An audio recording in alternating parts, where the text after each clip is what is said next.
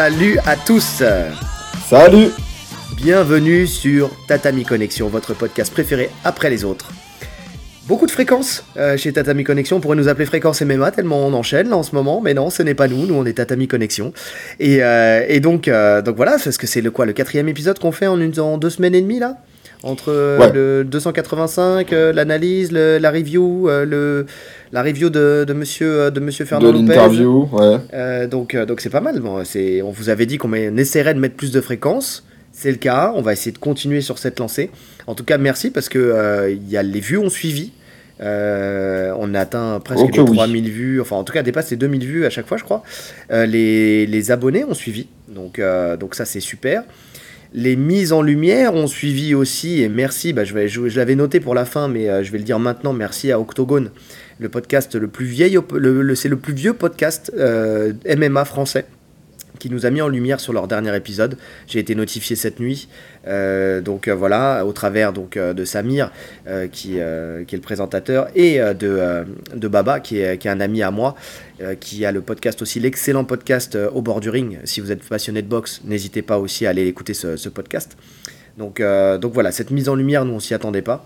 Je sais pas pour toi, mais moi j'ai encore l'impression qu'on est, tu sais, Tatami Connexion, le petit podcast qui, qui, qui ça pour nous en vrai. Hein, euh, voilà, avec quelques personnes qui nous écoutent et ça, ça, nous, a- ça nous fait kiffer. Mais, euh, mais j'ai l'impression que là, il y a un truc, il y a une petite page qui est en train de se tourner en ce moment et que, et que ça fait plaisir, que notre podcast y plaît. Donc ça déjà, ça déjà c'est nous, c'est la, la, la meilleure des, des rémunérations, c'est celle-là. Hein. Enfin, vraiment bah, que- c'est gratifiant. hein. c'est ça, c'est pour le coup euh, qu'on euh, qu'on ait une- un, un- un auditoire. Un, un auditoire J'ai bugué.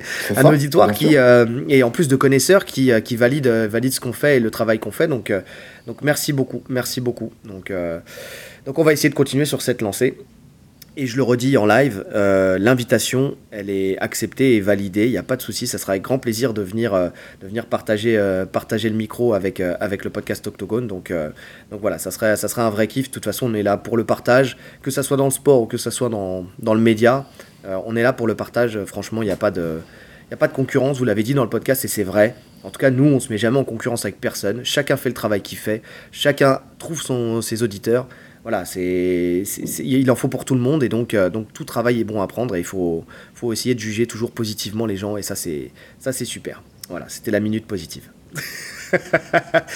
Mais on n'est pas là que pour ça. On est là aussi pour parler euh, de l'UFC 286 euh, qui va avoir lieu euh, la nuit du 18 au 19 mars à la The O2 Arena. Je me suis entraîné avant. Avant qu'on lance le micro, je me suis en- entraîné.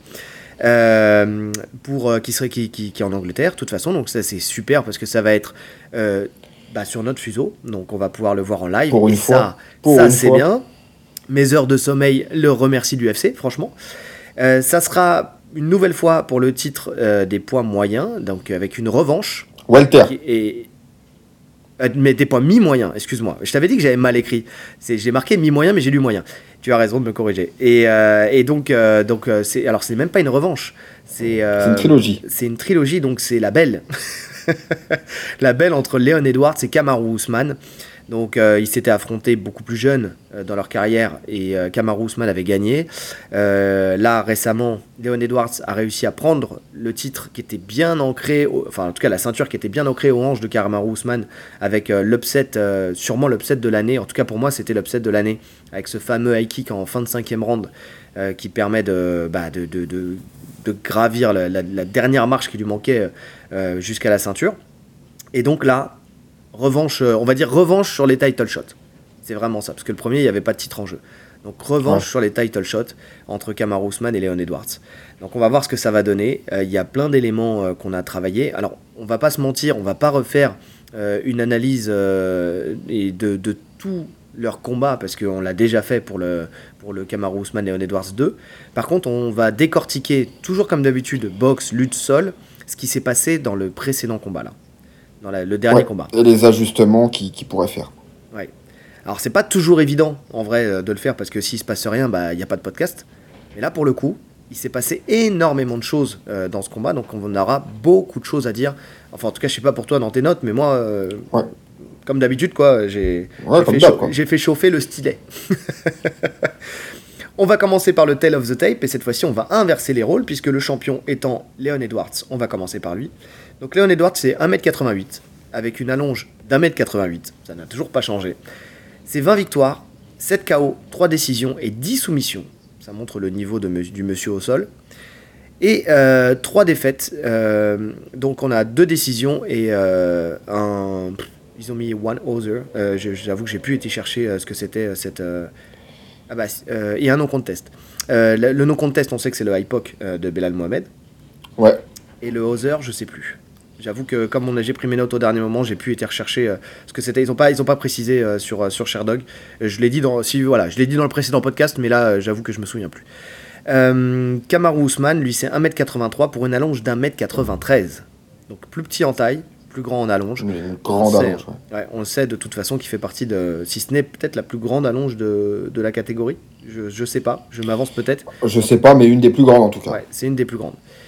Et de la même manière, il a aussi 20 victoires, 9 KO, euh, une soumission et, euh, et 10 décisions. D'ailleurs, je suis Ouais. en train de me dire qu'il faudrait que je revoie le Sherdog. Parce que je me demande si j'ai pas. Je vous ai dit hier, j'ai pris mes notes, j'avais pas les yeux en face des trous.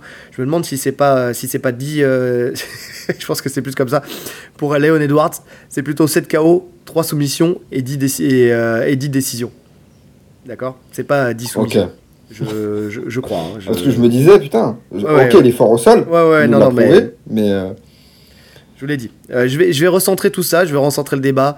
Euh, les week-ends, le week-end a été long, on était en compétition, euh, tout ça. Hier, on a, on a combattu à l'Open d'Île-de-France.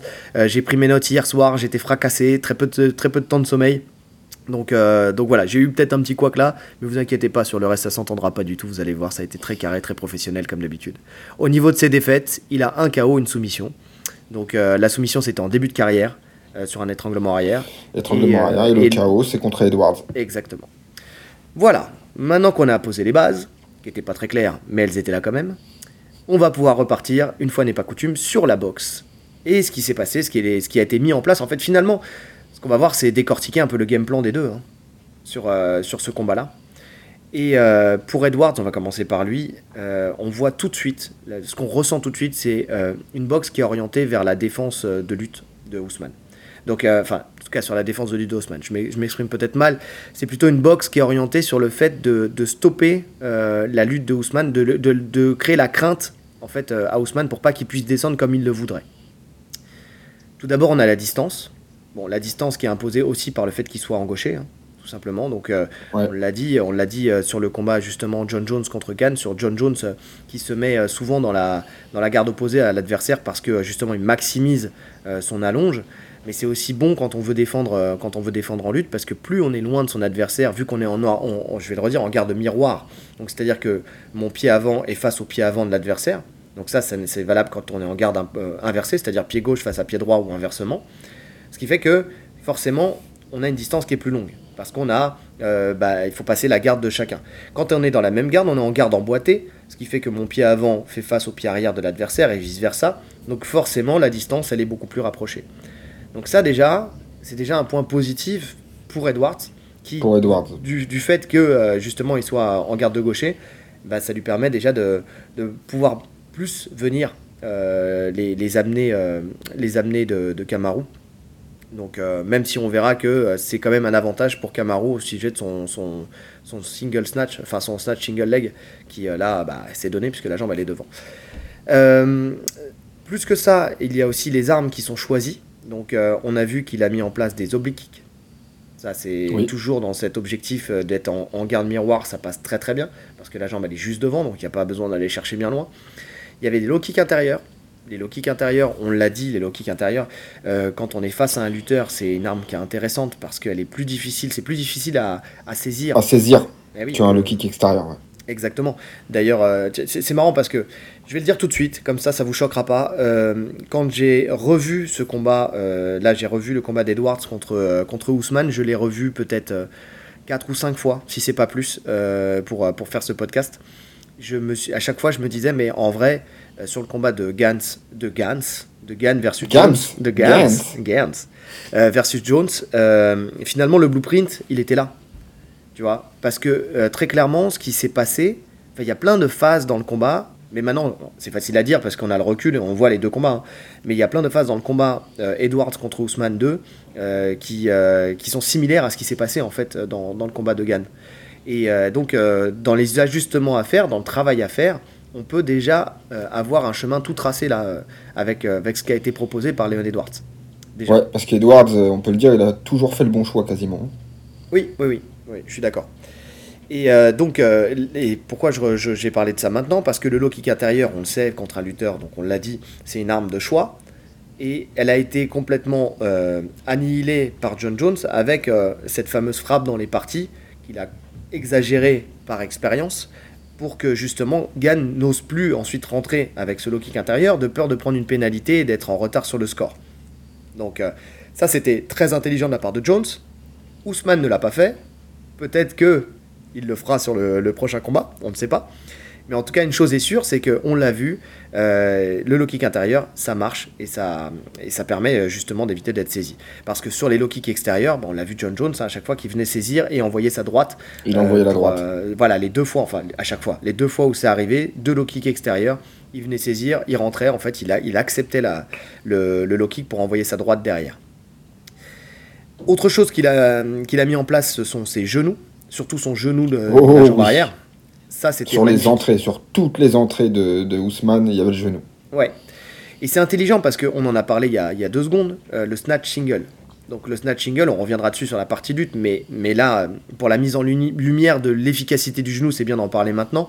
C'est que quand on fait un snatch single, en fait, on se penche en avant, on en avait déjà parlé plusieurs fois dans les podcasts, pour venir saisir la jambe qui est devant nous et la tracter directement. Donc ça veut dire qu'on ne shoot pas dans les jambes, ça veut dire qu'on prend peu de risques, entre guillemets, et ça veut dire que euh, même en termes d'énergie, c'est très peu énergivore.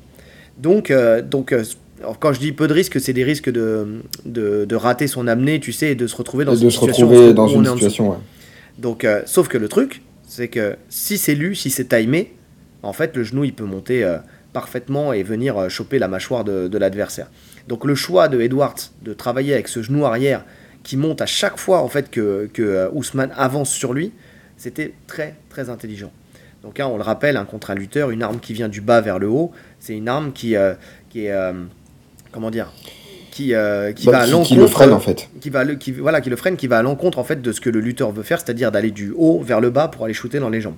Donc, euh, donc voilà, c'est un peu une arme qui va venir en opposition et qui va profiter de l'énergie du lutteur, c'est-à-dire du fait qu'il qu'il mette, fasse de la marche avant, c'est-à-dire qu'il vienne essayer de shooter dans les jambes. Donc il donne une impulsion, donc sa vitesse à lui, plus la vitesse de frappe et l'impact de frappe euh, de, qui est donné en fait du bas vers le haut, ce qui fait que c'est deux trains qui se rencontrent quoi. Bah, il s'empale dessus. Exactement. Et déjà, c'est une arme préventive, parce que le fait de savoir que l'adversaire fait ça, bah, il- le mec a plus de crainte de rentrer. Et s'il rentre, il le prend. Voilà. Exact- Donc ça a deux, euh, deux actions. Et la dernière arme qui a été mise en place aussi euh, dans ce cadre-là, parce qu'il y y a les armes pour euh, la lutte, et puis il y a les armes qu'il a mis aussi pour, euh, pour, Pour venir, striker. voilà, pour striker et, et profiter des failles de, d'Edward, de, d'Edward, d'Ousmane. La dernière arme qu'il a mis en place, c'est le front kick. Voilà, pareil, le front kick, c'est, l'avantage, c'est que voilà, il part du bas, euh, c'est central, hein, mais tu dois monter le genou vers l'avant pour ensuite kicker euh, en poussant ton adversaire ou en shootant, ça dépend si tu le mets euh, un, un front kick offensif ou défensif, quand tu viens repousser ton adversaire ou quand tu viens type Mike Guerry par exemple avec la, la jambe Mhm. avant. Là, c'était pas le cas, hein, c'était vraiment un front kick offensif mais de la jambe arrière. Où il venait, c'était pur kickboxing, pur box taille, vraiment pour le coup, il venait percuter, percuter justement Ousmane. On voyait qu'il voulait vraiment travailler au corps aussi pour, euh, pour le fatiguer. Pour le On sait fatiguer, bah oui. On sait qu'Ousmane, il est, il est résistant hein, en termes de cardio, donc, euh, donc aussi venir faire le choix de mettre des genoux au corps et de mettre des, des front kicks, bah, ça, coupe, ça coupe la respiration. Et c'est ça qui fait qu'au bout d'un moment, on n'a plus, on n'est plus dans le combat. Et qu'on n'a plus l'énergie aussi pour, euh, pour continuer à avancer, c'est quand on, quand on se fait couper. Les frappes à la tête, c'est bien, mais savoir boxer au corps, c'est même mieux, on va dire. Frapper à la tête, c'est facile, mais la cible, elle est petite, on peut esquiver. On peut mettre un KO, c'est possible.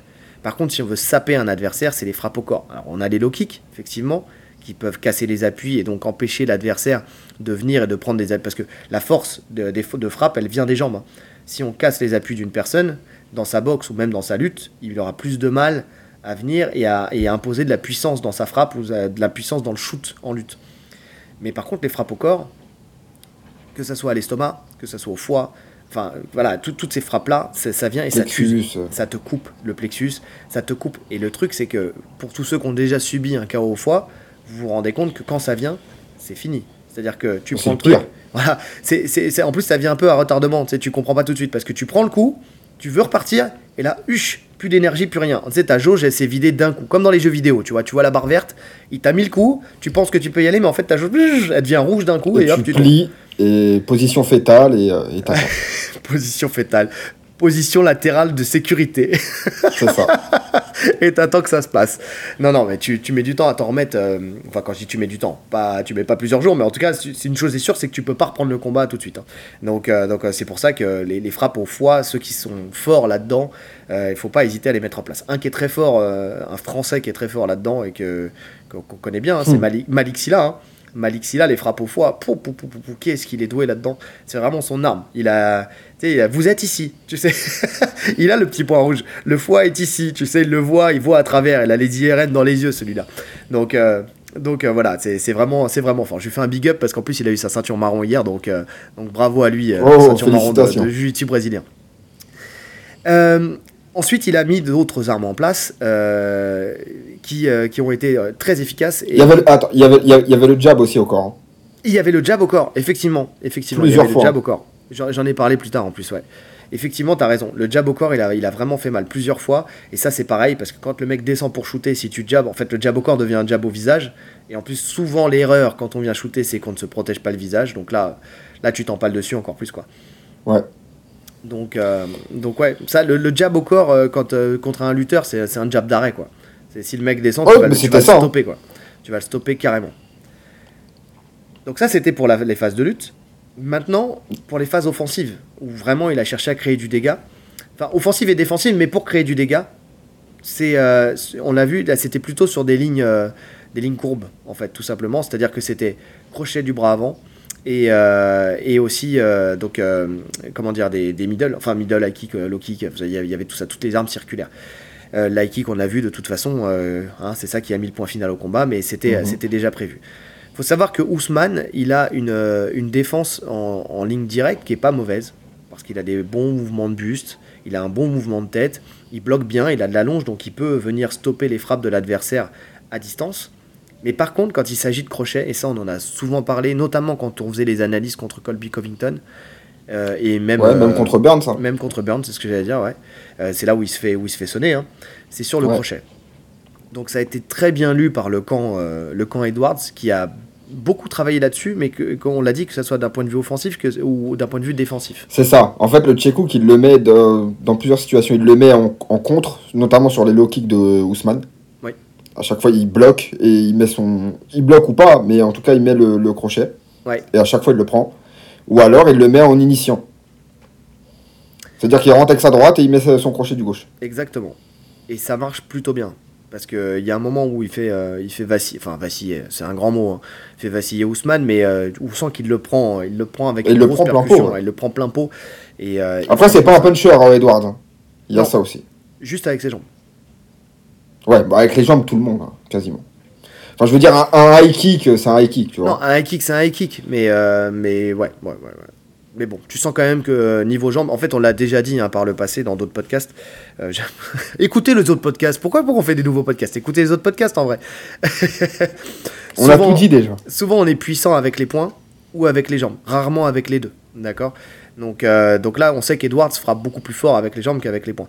Il y, a- il y a des gens qui vont envoyer des jambes, mais on va pas sentir vraiment l'impact. Euh, là, il y, a- il y a un autre combat qui aura sur cette carte. Fiziev, Fiziev, quand il envoie les jambes, on sent qu'il y a un impact Ah, qui est fort. Ah oui. Qu'il soit à l'Apex ou ailleurs, qu'il y ait du public ou pas, on l'entend claquer le, le middle kick.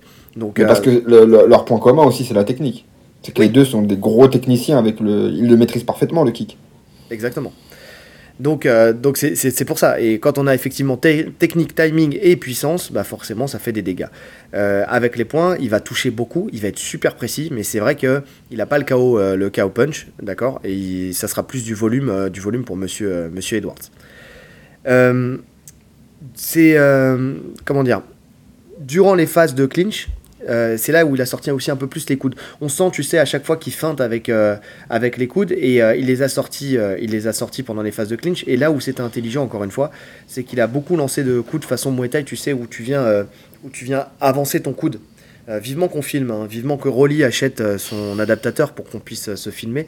je le balance. Donc avec son coude, il venait donc avec le coude de face comme ça, c'est-à-dire pas circulaire, mais plutôt droit, c'est-à-dire perpendiculaire au sol. Je sais pas si vous voyez ce que je veux dire.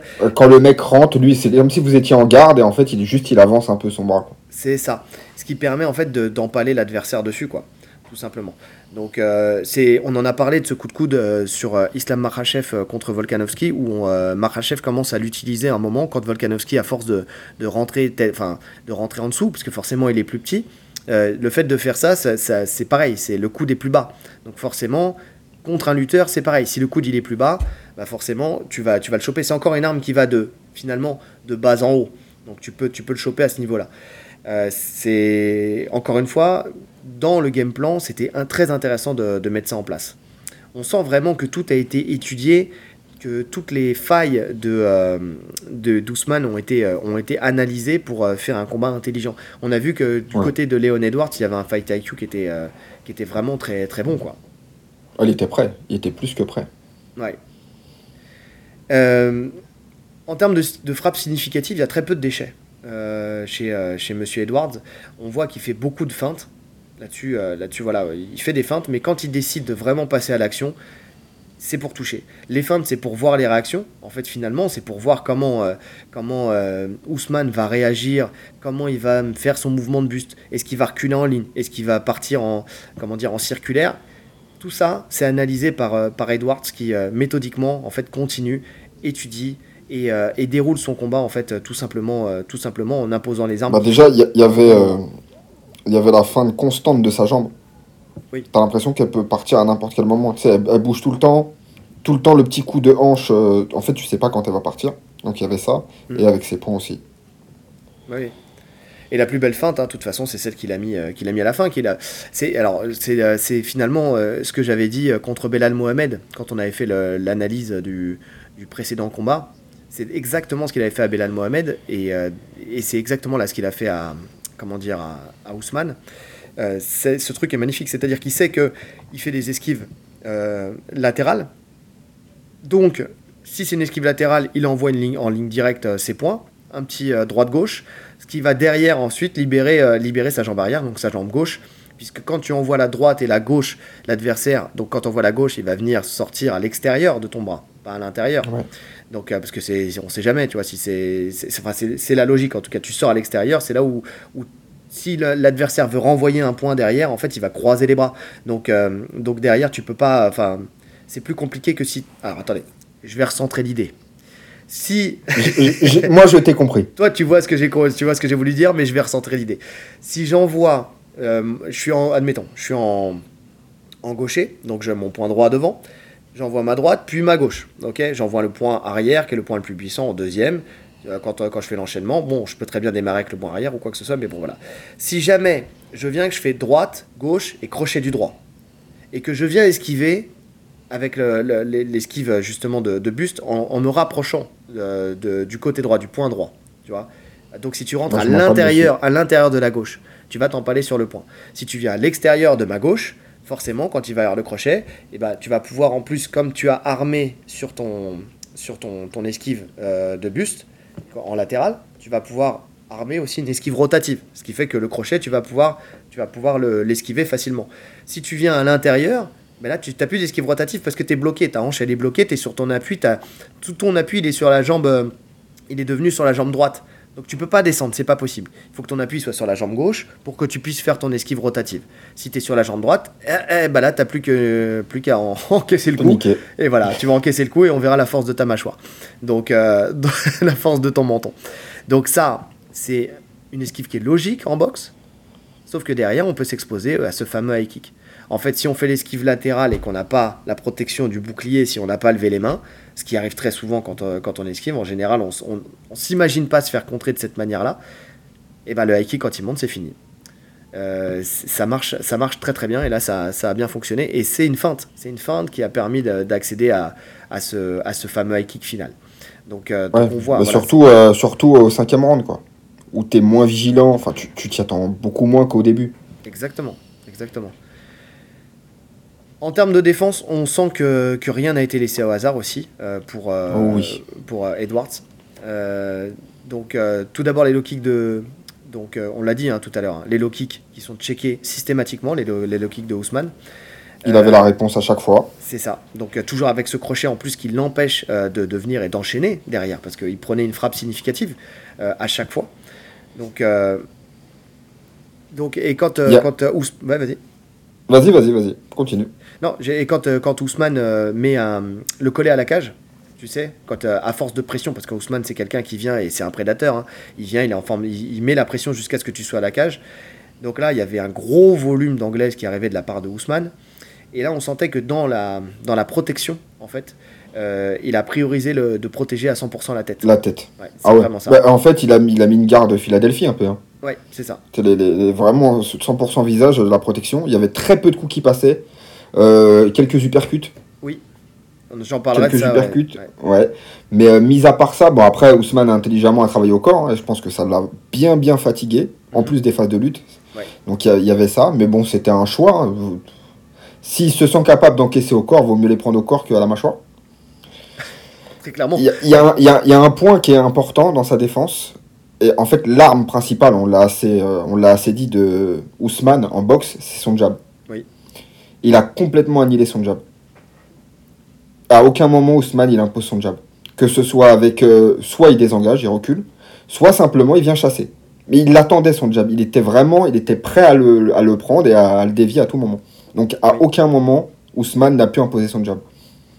En fait, ce qu'il y a, c'est que le jab de Ousmane, ce que j'ai remarqué, euh, c'est que quand il le mettait, c'était. euh, alors, effectivement, il était bien pris en charge par, euh, par Edwards, mais ça lui permettait en fait de, de le pousser, de le pousser à la cage. En fait, son jab lui a permis, il était lourd, il était vers l'avant, mais on sentait qu'il mettait de la puissance. Alors, il n'allait pas le mettre KO avec le jab, il n'allait pas le, sonner comme il a fait avec un Burns. Par contre, à chaque fois qu'il le prenait, tu sentais quand même qu'il y avait un. Tu sais, avais le buste qui reculait, et en fait, petit à petit, il le collait à la cage en le cadrant et en envoyant ce, ce fameux jab. Ouais. Après, on y reviendra, mais je pense que c'était plus stratégique. Enfin, c'est plus euh, Edwards qui acceptait d'être dos à la cage que Ousmane qui l'y poussait. C'est mon ressenti. Bah, on va en reparler parce que c'est ton ressenti, mais il m'intéresse. Il m'intéresse. Je, je- Parce que, alors, je me suis fait cette réflexion, mais euh, je veux voir. euh, Parce que après, je me suis dit, oui, mais quel intérêt? Parce que derrière, tu as, quand même la lutte, la lutte qui est beaucoup plus efficace de d'Ousmane. Bien sûr. quand Et, et c'est une erreur. Pour moi, c'est une erreur ce qu'il a fait. Ouais, mais c'est pour ça. Faudra, le, faudra clairement le corriger. Mais après, je pense que c'est une question de cardio, tu vois. Ouais. C'était euh, c'était de l'économie. Mais on, tu, y reviendra. Tu, tu m'en parleras parce que ça, ça m'intéresse. Ce sujet m'intéresse. Écoute, ce sera moi le. Je vais, de- je vais passer côté auditeur d'un coup. Euh, Est-ce que tu as quelque chose à rajouter sur la boxe euh, de Monsieur Edwards? Non. Non, non. C'était franchement, on, a vu, euh, on a vu sa supériorité en boxe. Ah, Tu prends un peu d'avance sur pour ce combat. Ouais, non, mais. Parce que, et, et, et, euh, Ousmane, on l'a assez répété dans les précédents podcasts, c'est un sacré boxeur et il arrive toujours à imposer sa boxe, même contre de très bons boxeurs, tu vois. Oui. Mais là, Edwards, euh, même dans la défense, même quand il était acculé, il y avait pas de, on sentait pas de danger. C'est ça. Entre, pendant les combos de Ousmane, il arrivait toujours à mettre un petit jab, un petit, un petit direct, Ouais, pour lui dire euh, calme-toi, tu vois, je te touche. Dans sa défense, Et il, y avait était pas de- hermétique en plus. Très Ouais. hermétique dans sa défense. Non, franchement, c'est très bon boxeur. Très bon boxeur, c'est Edwards. Ouais. Pour, Ous- pour Ousmane, la première des choses que, que je note, je sais pas si tu notes la même chose, c'est euh, le cadrage. Enfin, franchement, Ah oui. euh, ouais. C'est une chose, euh, c'est- marrant, c'est Laura, on en parlait bah, avec le combat de Jones, hein, c'est pour ça, c'est là où on voit les similitudes, le mec qui est technique et l'autre qui est plutôt à cadrer, à mettre la pression, à, à venir et à chercher en fait l'opportunité d'aller imposer sa lutte en fait après derrière. De ce, le- la, la boxe est au service de la lutte et ça se ressent. Tu vois, même si c'est un excellent boxeur, on sentait qu'il avait à cœur d'aller le- le- l'amener au sol, tu sais, surtout après le premier round finalement, où euh, il a vu que derrière, euh, enfin il avait, enfin tu sais, quand tu te fais amener au sol et que tu t'es jamais fait amener au sol de ta carrière et que là il y a quelqu'un qui t'amène pour la première fois, derrière tu as envie de lui mettre toutes les amener au sol que tu peux dans, dans tout le Mais reste en plus, c'est ouais, même pas qu'il t'amène seulement, c'est qu'il t'amène et il te contrôle. Il t'amène et Il te fixe et ouais, c'est. Ouais. Ouais. Donc le cadrage, on sentait que, Edwards en fait petit à petit, voilà, il n'avait pas d'autre choix que d'être euh, que dos à la cage. Euh, donc il prenait le centre de la cage à chaque fois, hein, forcément. Euh, et il avançait constamment. Ça c'est vraiment un truc, c'est qu'il avançait constamment. L'idée, c'était de l'amener donc pour aller le coller au clinch, puisque forcément, le coller au clinch pour lui, c'est sa, sa grande force. C'est là où il est le plus fort, Edouard. Ousmane. Ousmane. Puisque, derrière, après, bon, on sait très bien qu'il a un bon contrôle, qu'il peut frapper intelligemment, qu'il crée du dégât, il envoie des coups de genoux dans les cuisses, des coups de genoux dans les fesses. On le sait, je vous l'ai déjà dit, le nerf sciatique, quand c'est ciblé par le, par le coup de genou, tu sais, quand tu mets des coups de genoux dans le nerf sciatique, ça fait mal. Et après, derrière, tu le sens dans le reste de ton combat, tu as du mal à te déplacer. Donc, ça, c'est quelque chose qui a été fait. Les écrasements d'orteils, ça faisait longtemps qu'il ne l'avait pas vraiment fait. Là, il l'a fait. ça faisait longtemps qu'il n'avait pas trop lutté. Hein. Oui, c'est ça. Il était resté sur ses KO euh, en mode boxeur.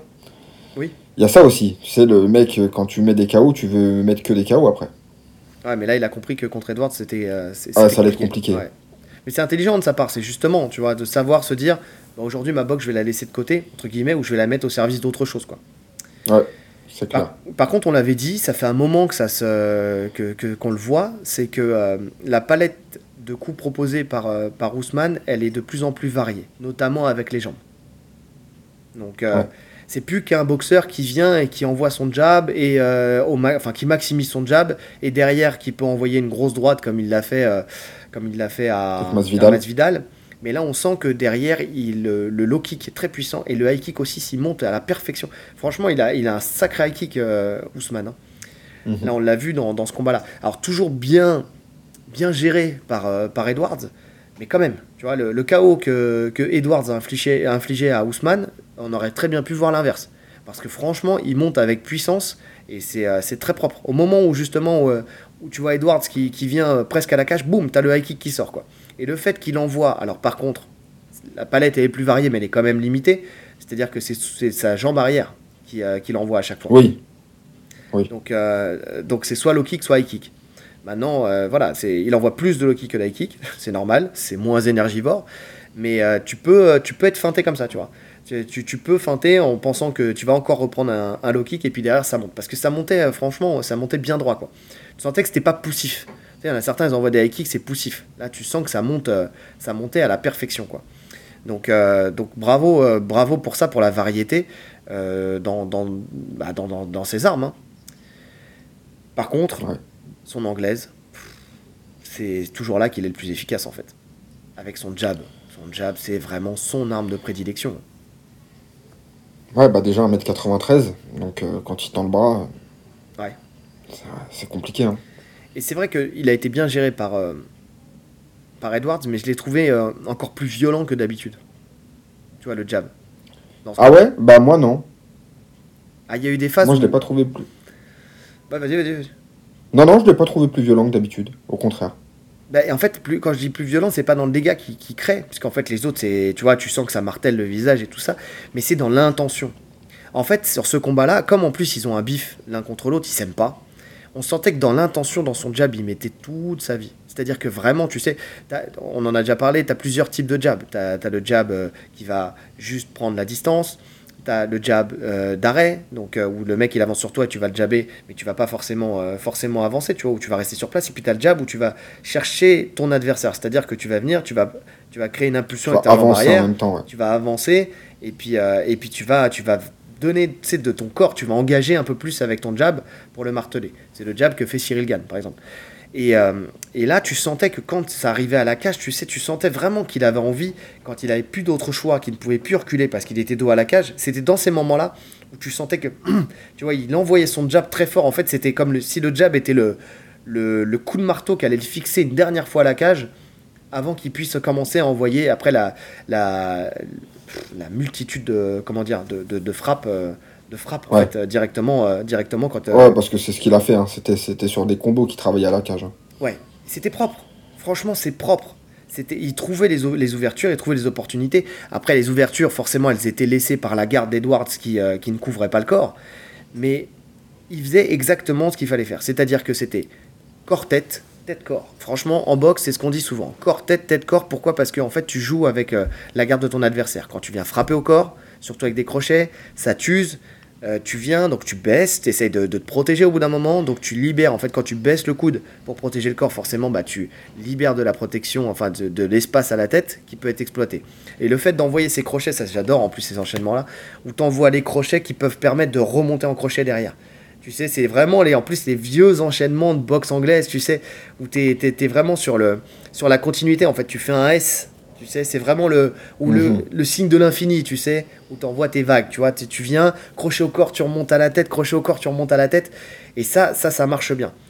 Sauf que Edwards, lui, bah, il acceptait les frappes au corps. Donc, intelligemment, ce que faisait, euh, ce que faisait euh, Ousmane, c'est qu'il remontait avec l'uppercut. Étant donné que il, y avait le, il y avait la garde, tu l'as dit, hein, un peu Philly, tu vois, euh, qui était imposée par, par Edwards, mais pas toujours. Et, souvent, non, pas toujours. Et c'est quand en fait il était en garde classique, où il mettait les, donc, les deux points collés au front et les coudes serrés, où là, on avait, on avait Ousmane qui, venait, qui remontait sur le percut. Et il passait bien. Hein. Il passait vraiment très bien. C'est d'ailleurs quand il prenait l'uppercut en général qu'il décidait de, de sortir. De sortir. Et ça montre bien qu'il était capable de sortir avant. Tu vois, maintenant que je le dis, là, maintenant qu'on discute, je me dis, en fait, il avait la possibilité de sortir. Et dans l'approche, on en parlera tout à l'heure dans les à côté, dans le game plan, je me demande si tout ça, c'était pas, et tu l'as dit toi-même, peut-être aussi, il acceptait, tu sais, dans son game plan, mais c'était volontaire, tout ça, en fait. Ouais, je pense que c'était volontaire. Parce que pas trop de danger en fait finalement. C'était bien géré. Non, bon, à part l'hypercute, comme tu dis. Après, l'hypercute, c'est jamais bon. Hein. Ah parce que rien, nous, nous dit qu'il pouvait pas tomber KO sur l'hypercute. Hein. A, pas il, a un bon menton, mais il a pas un menton extraordinaire non plus, euh, Edwards. On l'a déjà vu vaciller, tu vois. Oui. Et euh, on sait que Ousmane, il frappe très fort. Donc c'était quand même un risque à prendre. Ouais, ouais, ouais, il frappe très fort. Mais c'est surtout aussi le truc, c'est que quand, euh, quand tu prends l'uppercut dans la garde, en fait, ça, ça brise ta garde. Tu vois ce que je veux dire? C'est-à-dire que l'uppercut, il est suivi du crochet derrière. Tu vois? Et même si l'uppercut, il te. Comment dire Il te sèche pas, même si tu tombes pas KO sur l'uppercut, derrière, tu as le crochet qui va venir. Et en plus, encore une fois, quand on est sur des coups circulaires de cette manière, parce que même, on va dire que l'uppercut, finalement, un crochet ou un uppercut, on est à peu près euh, sur la même. Euh, toi, tu rigoles parce que tu es en train de me voir. Parce que, parce que tu es en pleine séance de shadow. Exactement, je suis en shadow, vivement qu'on filme là, que vous puissiez me voir aussi faire du shadow devant la caméra.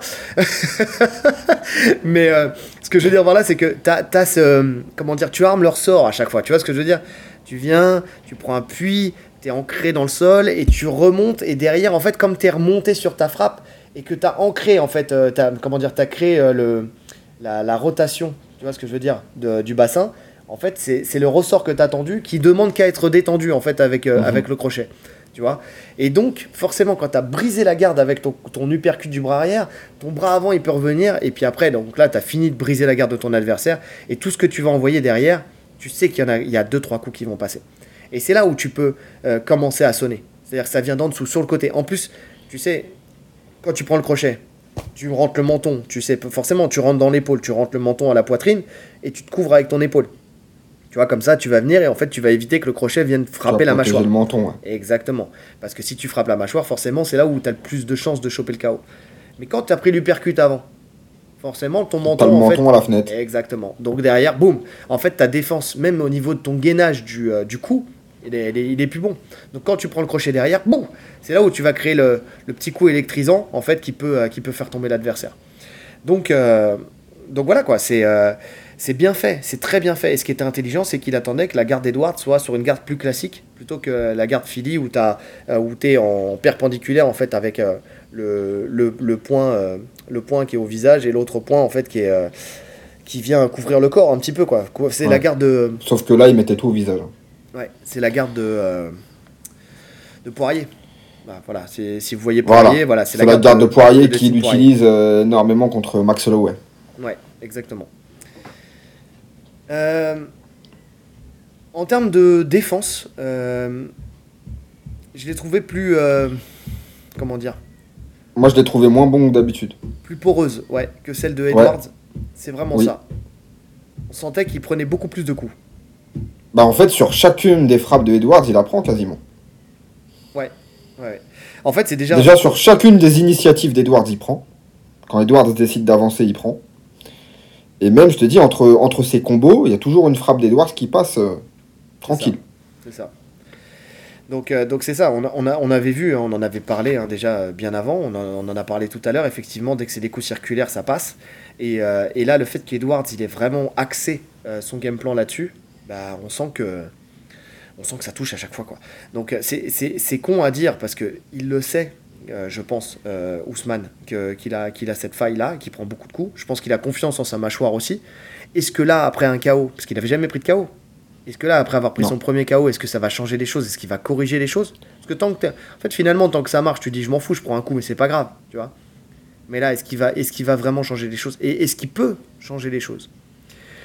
Parce que le problème, c'est que quand on a l'habitude depuis des années, voire depuis toujours, de faire les mêmes erreurs, d'être dans le même paradigme, de retirer l'ancrage pour en créer un nouveau, c'est très compliqué, ça demande beaucoup de temps. Est-ce que le temps sera, sera suffisant là pour, euh, pour Ousmane pour corriger ces choses-là? Parce que Edwards, il continuera en fait à, exploiter cette faille. Il va continuer à l'exploiter. Bah, c'est sûr. Donc, euh, il aurait tort de s'en priver. Donc ouais. Donc on va voir, mais en tout cas, une chose est sûre, c'est que soit c'est la garde de Ousmane qui était plus poreuse, soit c'est Edwards qui était euh, techniquement assez fort et dans le timing assez fort, parce que tout était bien timé. Euh, pour euh, venir en fait maximiser, on va dire, le, la faille qu'il y a dans la garde de, de, de, Ousmane. Ouais. On le saura, on le saura ce week-end. Est-ce que tu as quelque chose L'avantage en boxe? Edwards. Edwards. On est d'accord. On est d'accord. On est d'accord. Mais je, tu vois, avant de voir cette revanche-là, je n'étais pas sûr que Edwards puisse dominer aussi facilement en boxe. Parce que pour moi, il était facile en boxe. Hein. Quand tu revois le combat, ouais. J'invite les gens à revoir le combat si vous l'avez pas. Quand tu revois le combat, il est facile en boxe. Hein. Ce, qui, ce qui le fait chier, bon, c'est qu'il doit forcément défendre la lutte. Mais euh, en boxe pure, il est, facile. Hein. Oui. Et je pensais que euh, Ousmane allait plus le faire chier. Non, mais, mais encore une fois, c'est parce que euh, Edwards, il est sous-estimé, tu sais. ouais, moi aussi, je le sous-estimais. Mais même encore aujourd'hui, il est sous-estimé. Parce que le mec à la ceinture, il a mis KO, il a mis KO Ousmane mais pour tout le monde, euh, et, pour nous les premiers avant, enfin on en avait parlé, avant euh, à chaud, on va dire, avant de, euh, revoir les combats plusieurs fois, pour nous il n'y avait pas photo. Alors je dis pas, là on dit pas encore qui, pour nous va gagner ou perdre, hein, mais pour nous il n'y avait pas photo. C'est-à-dire que au vu du 2, 3, 4 et début de 5e round, s'est dit, mais Ousmane, il va lui rouler dessus. Il a fait une erreur, c'est une erreur de parcours. Euh, ça arrive, ça arrive hein, de prendre un KO comme ça. Ça peut arriver à n'importe qui, hein, comme, comme une soumission, ça peut arriver. Mais, euh, mais là, pour le coup, à la relecture, c'est moins clair que ça. c'est beaucoup moins clair que ça. Passons à la lutte. Edward. Donc, déjà, bravo à lui. C'est le premier à avoir infligé un takedown à Kamaru Ousmane. Ouais. Donc, euh, et c'est pas euh, par accident, c'est pas genre euh, il a glissé. non, non. c'est vraiment. Pas une glissade. Voilà. Même si tout le monde glisse dans le MMA, là, c'est pas une glissade. il va falloir changer les bâches. Hein.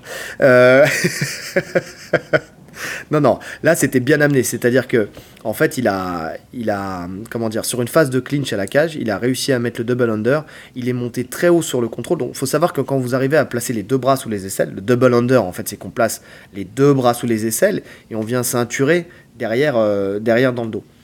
Il n'y a que deux positions la on et la off. Non, je rigole.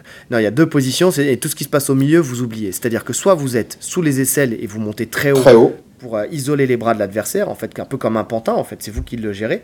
Soit vous descendez très bas, c'est-à-dire au niveau des hanches ou en dessous des, des lombaires. Ouais. Voilà. Donc c'est vraiment ça. Entre les deux, ça sert à rien. D'accord? Parce que d'une part, il n'y a pas d'action sur, euh, sur euh, les deux choses qu'on doit contrôler, c'est-à-dire au niveau du haut du corps, c'est, on va dire, cervical, épaule, ou au niveau du bas du corps, c'est les hanches. Donc entre les deux. Ouais, si vous êtes au milieu du dos, le mec va simplement reculer les fesses et rentrer un bras à l'intérieur, il va créer l'espace nécessaire et puis fin de l'histoire. C'est ça, c'est que quand vous êtes au milieu, exactement, il y a, vous n'avez pas d'action pour le garder collé à vous, donc c'est facile de prendre de la distance. Et en plus de ça, comme euh, bah, vous, êtes, euh, vous êtes plus bas au niveau des bras, et bah, il a la possibilité de faire un moulinet pour rentrer les bras, re-rentrer les bras à l'intérieur. Chose qui n'est pas possible quand les bras ils sont sous les aisselles, où là, bah, le coude, hein, de toute façon, l'épaule va venir bloquer à un moment, donc on peut plus rentrer on peut plus rentrer, il va falloir actionner. Enfin, c'est compliqué. va, en fait, en général, quand c'est euh, c'est vraiment très haut, on va venir euh, casser, c'est-à-dire qu'on va plutôt reculer les coudes et venir casser la, la, saisie euh, du, doigt euh, derrière, enfin en tout cas la saisie des mains, plutôt que d'essayer de rentrer un underhook tout de suite.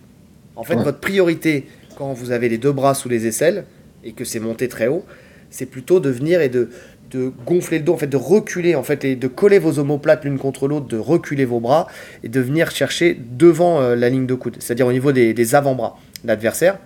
Et quand vous allez refermer, en fait, tout simplement vos deux, euh, vos deux mains l'une vers l'autre, en fait, tout simplement, vous allez essayer de remettre les deux bras de votre adversaire collés l'un à l'autre et vous allez gonfler le dos au même moment, ce qui va faire lâcher. Pour faire lâcher euh, la saisie. La saisie. Et là, une fois que la saisie elle est lâchée, vous avez la possibilité de re-rentrer les bras sous les aisselles et de revenir sur le travail de, pouce-pouce, en fait, qu'on appelle en lutte hein, le pouce-pouce quand on rentre un bras en dessus, un bras en dessous. Donc, euh, donc voilà. Donc c'était fait, c'était bien fait, il est bien monté. Et derrière, il a juste soulevé le centre de gravité en fait de, de, de Ousmane pour euh, venir et le parce qu'il est plus grand. Là, il a, il a, il a bénéficié en fait de sa taille, de son avantage de taille. On rappelle 1m83 contre 1m88. Donc forcément, en fait, quand il a quand il l'a soulevé, bah, Ousmane, ça a soulevé son centre de gravité, ça a décollé un peu ses pieds du sol, entre guillemets. Et là, il a venu crocheter euh, de l'extérieur vers l'intérieur. Par l'extérieur, ouais. Et, euh, et l'avantage de cette amenée, c'est que tu tombes tout de suite en position montée, quoi. Donc ça, c'est. Ce, qui est intéressant, c'est que euh, on peut noter la volonté de, de Edwards d'amener au sol. Parce qu'il l'a déjà tenté avant. Mhm. Au début du round, il le tente, il se foire. Il le tente sur un fauchage type Muay Thai, tu sais, au clinch où il vient faucher. Après, il prend le fronted lock et il y a un contre de, de Ousmane. Et on le voit même dans les rounds d'après. Au deuxième round, il, il shoot dans les jambes. Oui, il y a une fois, il, il shoot dans les jambes. Il, part de loin même. Il part de loin. Il part de loin, ouais. C'est facile à lire. C'est facile à lire. C'était compliqué. Et en plus, amener euh, Kamaru sur ce type d'amener, on l'a vu, hein, son sprawl, la puissance qu'il a dans les hanches, quand il avance les hanches, tu, tu bouges plus c'est fini. C'est pas la bonne, euh, c'est pas la bonne chose à faire. Par contre, le type d'amener de debout en fait du clinch, c'était super intéressant. Bah, le petit crochetage dont tu parles, il le fait aussi d'un clinch. Hein. Il le fait d'un clinch euh, en over-under. Parce qu'il est, en fait, quand il est dans les phases de clinch, il est souvent en over-under. C'est-à-dire un bras au-dessus, un bras en dessous. Le bras au-dessus, il vient peser avec, euh, avec tout, tout, son corps, avec l'épaule et tout ça, il vient peser sur le, sur le bras. Et le bras en dessous, ça lui permet, ça permet en fait de, de, de faire en sorte que, que, son adversaire ne vienne pas descendre trop bas, justement, pour venir après chercher au niveau des hanches et venir l'amener. Donc ça, il le fait vraiment très bien. Et ce petit crochetage qu'il fait là, ce petit, euh, ce petit fauchage qu'il fait, et pour venir chercher le fronted lock derrière, c'est super, c'est très beau, techniquement c'est très beau. En fait, il vient chasser le pied de, de Kamaru Usman qui euh, donc est emporté vers l'avant puisque il appuie ses deux appuis, en fait, il lui, il lui supprime un appui. C'est un déséquilibre, hein, ouais, déséquilibre vers l'avant. Ce que, ce, que fait, euh, ce que fait un Makachev hein, euh, aussi. Et là, en fait, tout de suite, il vient chercher le front headlock pour essayer de le sprawler euh, directement. Malheureusement, pour lui, c'est que Ousmane, il est, ça, il connaît ça par cœur. Donc, ah, cette, cette, position, c'est compliqué. Hein. Ouais, donc il s'est juste décalé un petit peu, il l'a poussé, et c'est Edwards qui est tombé sur les fesses, en fait. Ouais. Et qui a accepté la garde après derrière on reste là-dessus, on s'arrête là parce qu'il y aura la phase au sol après. Mais en tout cas, euh, c'était, c'était facilement, euh, facilement géré euh, par, par Ousmane. Mais on a vu quand même que dans les phases d'attaque, Edwards a beaucoup choisi les fauchages et les, petits balayages. Et je trouve ça mhm. intelligent parce que, encore une fois, c'est des choses où on prend pas de gros risques. Ça marche ou ça marche pas. En même temps, ça fait chier parce que quand tu prends un petit fauchage comme ça, en même temps, ça, ça frappe dans ton tibia. Enfin, tu vois, ça crée aussi un peu de dégâts. Là où, euh, quand tu es en lutte pure, tu peux pas frapper. Là, en MMA, tu peux frapper. Tu vois Donc, ouais, et puis tu n'es jamais, euh, jamais vraiment serein. On sait que le, le contrôle à la cage de Ousmane, c'est un des plus solides et il, il, il, est actif dans son contrôle à la cage. Il frappe. Hmm. Tu vois, il arrive à frapper au corps, etc. Là, c'était compliqué, c'était pas possible. Parce qu'il y avait toujours ce risque de, euh, de fauchage, de coups, de... donc c'était très bien géré. Mais on sait de toute façon, Edwards, il a un clinch, il a un super clinch. Oui, clairement. Clairement. Donc, euh, donc voilà, mais en tout, cas, en tout cas, même offensivement, effectivement, il a tenté des choses, c'est-à-dire qu'il a eu le courage d'y aller, hein, parce qu'en général, on ne tente pas forcément face à, face à Ousmane. Le double leg, c'est dommage, il méritait d'être plus préparé. Ouais, mais euh, je te dis honnêtement, même au-delà de ça, hein, préparé ou pas, j'y crois pas une seconde. Sur un double, j'y crois pas une seconde. Mais par contre, derrière, il a très bien géré. C'est-à-dire que euh, ça, ça, montre encore une fois que dans les phases de lutte au sol, euh, il est là, il est présent, euh, Edwards. Tu vois, parce que, parce que forcément, donc il a été sprawlé. Et, euh, et on peut en parler maintenant de celle-là parce que ça reste une phase de lutte quand même. C'est dans l'enchaînement, dans, l'enchaînement c'est du chain wrestling. C'est quand Kamaru essaye de chercher le dos. C'est du chain wrestling ou du chain grappling? Je ne sais pas. Chain grappling. donc, donc en fait, ce qui s'est passé, c'est qu'effectivement, Kamaru, il a, il a sprawlé et derrière il a essayé de prendre le dos. Edwards, il a juste venu euh, placer, il a tendu son bras sur le côté, il est venu placer la, main à la hanche. Et en fait, dans son déplacement, lui, il a presque réussi à mettre, euh, à mettre Ousmane sur le dos. C'est-à-dire que au lieu de juste venir le stopper, ce qui est facilement gérable, parce qu'en général, l'erreur qui est faite, c'est que quand, euh, quand le mec il est en front headlock, donc c'est-à-dire que je suis à quatre pattes, d'accord, en position de la tortue, et mon adversaire il est au-dessus, il m'a sprawlé. Donc là, il va essayer de me contourner pour aller chercher mon dos. Donc là, si je veux l'empêcher de faire ça, ce qu'il va falloir que je fasse, c'est que bah, je mette un barrage. Donc le barrage, c'est mon bras que je vais ouvrir à droite ou à gauche en fonction de là où il va aller pour, euh, pour venir stopper sa hanche. Donc il faut vraiment être au moins au niveau de la hanche pour pas qu'il puisse continuer son ascension. D'accord? Le problème, c'est que quand on fait ça sans bouger, bah, c'est très facile à faire sauter le bras. C'est-à-dire qu'on vient, hop, on passe juste la hanche par-dessus, on fait sauter le bras, enfin on, est, on fait en sorte que le bras passe devant la hanche et plus euh, en contrôle de la hanche. Et là, après, bon, il bah, n'y a plus qu'à y aller. Ou alors un petit, euh, un petit crossface, ou enfin, il y a plein de façons de faire pour venir et stopper, euh, pour stopper ça, pour stopper ce bras-là, pour l'enlever, enlever le bras qui gêne pour passer dans le dos. Là, en fait, Edward, il s'est pas contenté de tendre le bras, c'est-à-dire qu'il a tendu le bras et il a cherché le renversement dans la foulée. Il a cherché à aller de l'avant. Et ça, c'est très intelligent parce que derrière, bah, ça casse la, posture et la, structure de, qui est obligé d'être de, dans la réaction plutôt que dans l'action.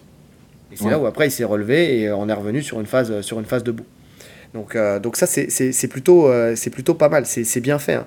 De toute façon, la défense... De toute façon, toute sa défense est nickel. Ouais, je suis d'accord. C'est niveau défense, euh, il, a, il a, comme j'ai noté, la première des choses que j'ai noté, il a bien fait ses devoirs. C'est vraiment ça. C'est parfait. Euh, son over-under, on en a parlé, très efficace. Euh, donc, euh, je dis c'est à l'origine du balayage. quand, il, quand Ousmane le ceinture, il, se, il présente son dos, en fait, tout simplement. Ça, c'est aussi très bien fait de présenter le dos parce que quand tu restes en face, bah, tu te retrouves dans la possibilité de te faire amener comme lui a amené Ousmane. Et quand tu présentes ton dos, en fait, tu as accès aux mains.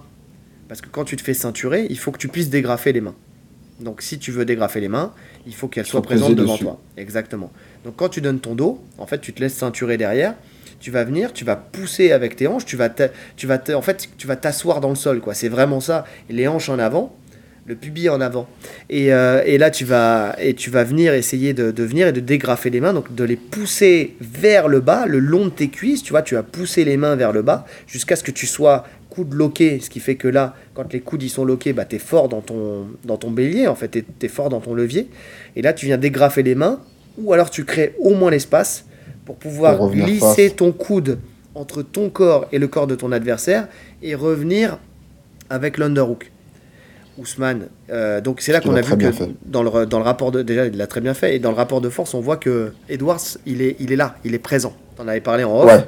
Ouais, on voit qu'il est présent. Ça, c'est un point super important parce que pour moi, dans, dans mon esprit, euh, Ousmane est surpuissant. Ouais. Tu vois, je me, je me, suis dit sur les phases de clinch, il va le tuer physiquement. Mais non, pas du tout. Pas du tout. Ouais, parce que quand il bah, pousse, on, le voit, il n'arrive pas vraiment à le contrôler. Hein. On il n'arrive pas à le contrôler. Puis même quand il pousse, tu sais, quand, quand quelqu'un de ceinture fort, tu sais que tu veux descendre, que tu veux peser justement et ouvrir les mains, et que tu veux peser vers le bas, des fois ça bouge pas. Tu vois? Donc tu vas essayer de dégrafer différemment, mais tu peux pas prendre de la distance en fait. Et là, on voit que Edwards, il arrive à pousser les mains, mais vraiment très bas de Kamaru. Vraiment, en fait, elles sont plus au niveau des hanches, mais elles sont au niveau de mi-cuisse. Tu vois? Ce qui fait que ça, lui crée beaucoup plus d'espace. Et quand il n'y a pas, dans le rapport de force, quand, euh, quand Ousmane, il arrive quand même à garder euh, les coudes serrés, les mains hanches, parce qu'en général, on vient donc ceinture au niveau des hanches, on ferme les coudes, justement pour avoir un meilleur contrôle et pour éviter que l'adversaire puisse re-rentrer à l'intérieur. Rentrer un bras, ouais. Donc là, ce que faisait intelligemment Edwards, c'est qu'il venait mettre un coup de coude, des coups de coude même, dans l'avant-bras de, la, de, de, de Ousmane. J'avais jamais vu ça. Mais c'est intelligent. Parce que... Mais c'est super intelligent parce que quand vous prenez un coup de coude, bah c'est, ça reste un muscle l'avant-bras. Hein. Ça va tétaniser au bout d'un moment et ça, ça, ça, fait ouvrir vos doigts. Mais et c'est surtout que regardez, je vous invite à faire ça. Euh, vous allez prendre votre, votre avant-bras là et puis euh, vous allez descendre. Alors il y a le, le, le creux du coude, et, euh, et, et euh, vous allez aller légèrement sur le. Alors faisons-le ensemble. Je suis en train de le faire en même temps. Faisons-le ensemble. Vous allez aller vers le coude un tout petit peu et vous allez sentir qu'il y a deux muscles, enfin comme s'il y avait une jonction entre deux muscles. Vous sentez là? Voilà. tu, mets, tu mets une béquille en fait. Et bien ce trou là ici là, appuyez dessus. Oui, ça fait mal. Ça fait mal. Ça fait mal. Et ben cette zone-là, là, quand tu viens mettre des coups de coude là-dessus, là on est euh, sur du, euh, là on est sur de la self-défense là, les amis. Là, là on est passé dans le mytho du dessus. Euh, donc quand on vient mettre des coups, des coups de coude là-dessus, croyez-moi que vous allez vite lâcher. En tout cas, vous allez vite, vite laisser. C'est un point vital, non? C'est un point vital. C'est le. Parce que là, je suis en train d'appuyer et je sens que j'ai du mal à respirer. Est-ce que ça toucherait pas les poumons C'est le, le DIMMAC. C'est le DIMMAC. Ok. c'est le, le poids de la vésicule, le point de la vésicule biliaire. donc, donc quand, il, quand il venait mettre des coups de coude là, ça faisait réagir Ousmane et c'est là où il avait l'opportunité de venir et de rentrer et de revenir sur son underhook. Donc franchement, en termes de défense, euh, il n'y a, a, rien à dire. quoi. C'était super bien travaillé, c'était bien pensé. quoi. Ouais, et comme tu l'as dit, tous les placements. En fait, il se replaçait à chaque fois. Tu vois, il n'y avait pas de. On parlait en off de déplacement de sa tête. Oui. Comment il place sa tête à chaque fois dans... pour faire chier. Parce que c'est ça en fait, il te fait chier comment il se place, c'est relou. Et quand t'as un mec qui se place tout le temps bien comme ça là, c'est tellement chiant de le lutter. Oui, oui, clairement. C'est relou. Parce qu'en fait, il y, a la bataille effectivement de la, tête quand tu, combats, quand, tu, viens lutter, même au sol. Euh, pour certains passages, euh, je vous invite à aller sur la chaîne Alpha Fight Club. non, mais il y a un passage de demi-garde. Euh, j'ai montré un passage de demi-garde quand l'adversaire il est, fort physiquement tu sais, que tu peux pas sortir ton pied et tout ça. Et le détail qui tue, c'est le placement de la tête. C'est comment tu vas placer la tête pour pouvoir justement faire en sorte qu'il ne puisse plus te suivre et, euh, et donc euh, que tu puisses sortir ta jambe en e-slide euh, plus facilement. Et en lutte, c'est pareil. Quand tu viens lutter, à partir du moment où tu vas venir placer ton front de la bonne manière, tu sais, au niveau du menton de ton adversaire, tu vas prendre un ascendant. Et là, on sentait que Ousmane, il avait à cœur, euh, qu'Edwards, il avait à cœur de placer sa tête pour empêcher justement Ousmane de se mettre dans cette condition-là. Dans cette condition où il a le menton sur la, sur la mâchoire et que là, ça, déjà, c'est douloureux, ça crée une tension sur les cervicales et derrière, ça permet d'avoir un levier pour ensuite actionner et tes amener au sol. Donc, euh, et ça crée, ça crée une certaine distance. Ouais. Donc lui, il empêchait ça. Il empêchait ça. Donc on sent que tous les détails, il n'y a rien qui a été laissé au hasard. Vraiment. Non, non, il est chaud. Edwards, il est très chaud. Là, il a prouvé, moi, pour moi, c'est un striker. C'est un combattant ultra complet. Oui. Bon dans tous les secteurs. Exactement. Est-ce que tu as quelque chose à rajouter sur sa lutte? Non. Donc, passons à. Euh, euh, euh, le fait aussi que quand il est amené, il se relevait très facilement. Oui. Ouais. À la cage, il n'y avait pas de problème. Il n'y avait pas d'erreur non plus. Tu vois, il n'exposait pas son dos il donnait son dos, mais il savait quoi faire, tu vois. Oui, oui, c'était, c'était donner le dos euh, intelligemment. C'était de donner le dos, comme, comme à tous les lutteurs, on en parle souvent, hein, qui donnent le dos euh, pour, euh, pour créer quelque chose et non pas pour se le faire prendre. Quoi. Sinon, personne ne le ferait s'il si, ne savait pas défendre. Oui. Donc, non, non, mais même, même amené au sol, le, le retour debout était très simple. Ouais, je suis d'accord. Ousmane. Donc, lui, c'est une des meilleures luttes de l'UFC. et là, il l'a encore prouvé, hein, très clairement. Euh, il prend, euh, comment dire, il prend les techniques. Euh, c'est là où c'est là où tout va mal. C'est là où je commençais à fatiguer, je sais plus me relire. Ça y est, voilà. C'est un peu le souci. je veux garder mon, euh, je veux garder ma trame. donc, oui non, je disais. C'est gros single leg.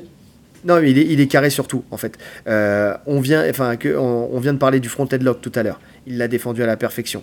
Euh, il a aussi euh, ses tentatives de, double leg, qu'il a parfaitement sprawlé. Enfin, en termes de défense, tu sais, vraiment, euh, en termes de défense, il est, il est, il est carré à la mort. C'est parfait. De toute façon, c'était le mec impossible à amener jusqu'à ce combat. Hein.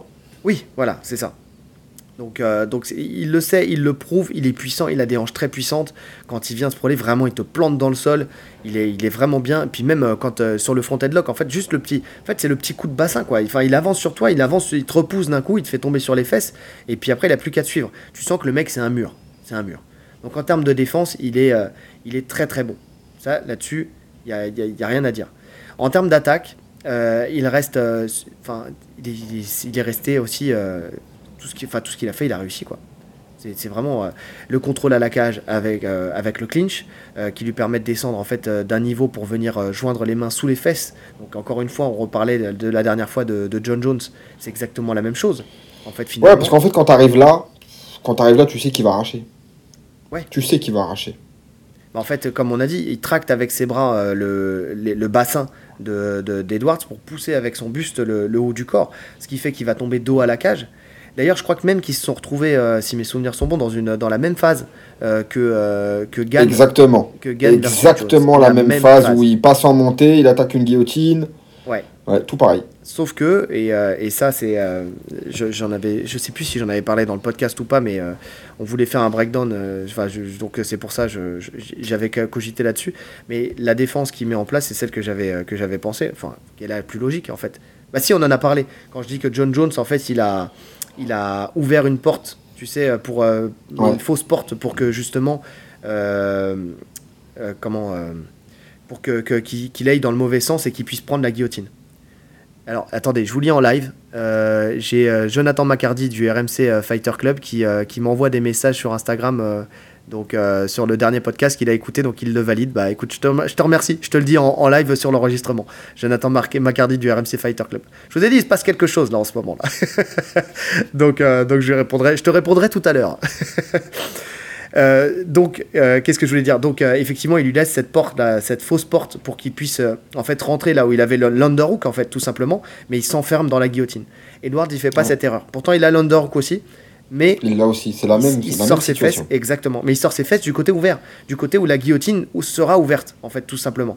Donc euh, c'est c'est plutôt euh, c'est plutôt intéressant. C'est vraiment intéressant euh, parce que parce que là, il est on, sent que là, il y a quelqu'un qui maîtrise son sujet et qui est voilà qui, qui, sait qui sait par où sortir et qui, qui comprend les mécanismes de, de, la lutte et du, du sol. Donc donc voilà, donc c'est la, la, même la même phase. et ensuite, il y a toujours. En fait, finalement, il fait pas un milliard de choses. Mais ce il fait, rien de nouveau, euh, Ousmane. Et le snatch single. Et le snatch single, par contre, on a vu un Edwards qui a été, euh, à mon sens, surpris. Il y en a un où vraiment, euh, même je crois que même Ousmane, il s'est arrêté dans son snatch single en, en disant, bah attends, il me fait un piège. Ouais, je voulais, je voulais en parler. En fait, ce qui se passe, regarde bien le combat. Tu l'as regardé, mais je sais pas si tu as noté ça. je le regardais une dixième fois. c'est que Edwards ne réagit à aucune feinte. Ouais. Il réagit à aucune feinte, c'est ouf. Normalement, les mecs, quand Ousmane, tu sais, des fois, bah, je, pense même que c'est une feinte au début, de son snatch là. Tu sais, des fois, il vient juste toucher le genou, hmm. et, mais juste pour t'habituer à ce mouvement, tu vois. Ça. Il, il cherche pas à rentrer. Et il n'y a aucune réaction de Edward sur aucune des feintes. Ça veut dire que il anticipait pas, il anticipait pas la lutte lui s'est dit je vais lutter à partir du moment où il y aura contact. Je vais pas chercher à anticiper. Et c'est aussi pour ça qu'il était assez, euh, il était assez relâché en boxe, même s'il a pas envoyé un gros débit. Je pense que c'était plus dû à la fatigue. Mais en tout cas, il s'est pas bridé sur sa boxe, tu vois. Il n'avait pas peur de la lutte. Hmm. Il craignait pas la lutte. Donc il n'y avait pas de, il y avait pas d'anticipation sur, sur les feintes. Du coup, sur le, sur dont tu parles là, as Ousmane qui je pense fait une feinte. c'est possible. T'as Edwards qui ne bouge pas le regarde, il y a un moment, une demi-seconde. c'est ça. et après, t'as Ousmane qui dit Ah, ok, bah vas-y, donne. c'est cadeau, c'est cadeau.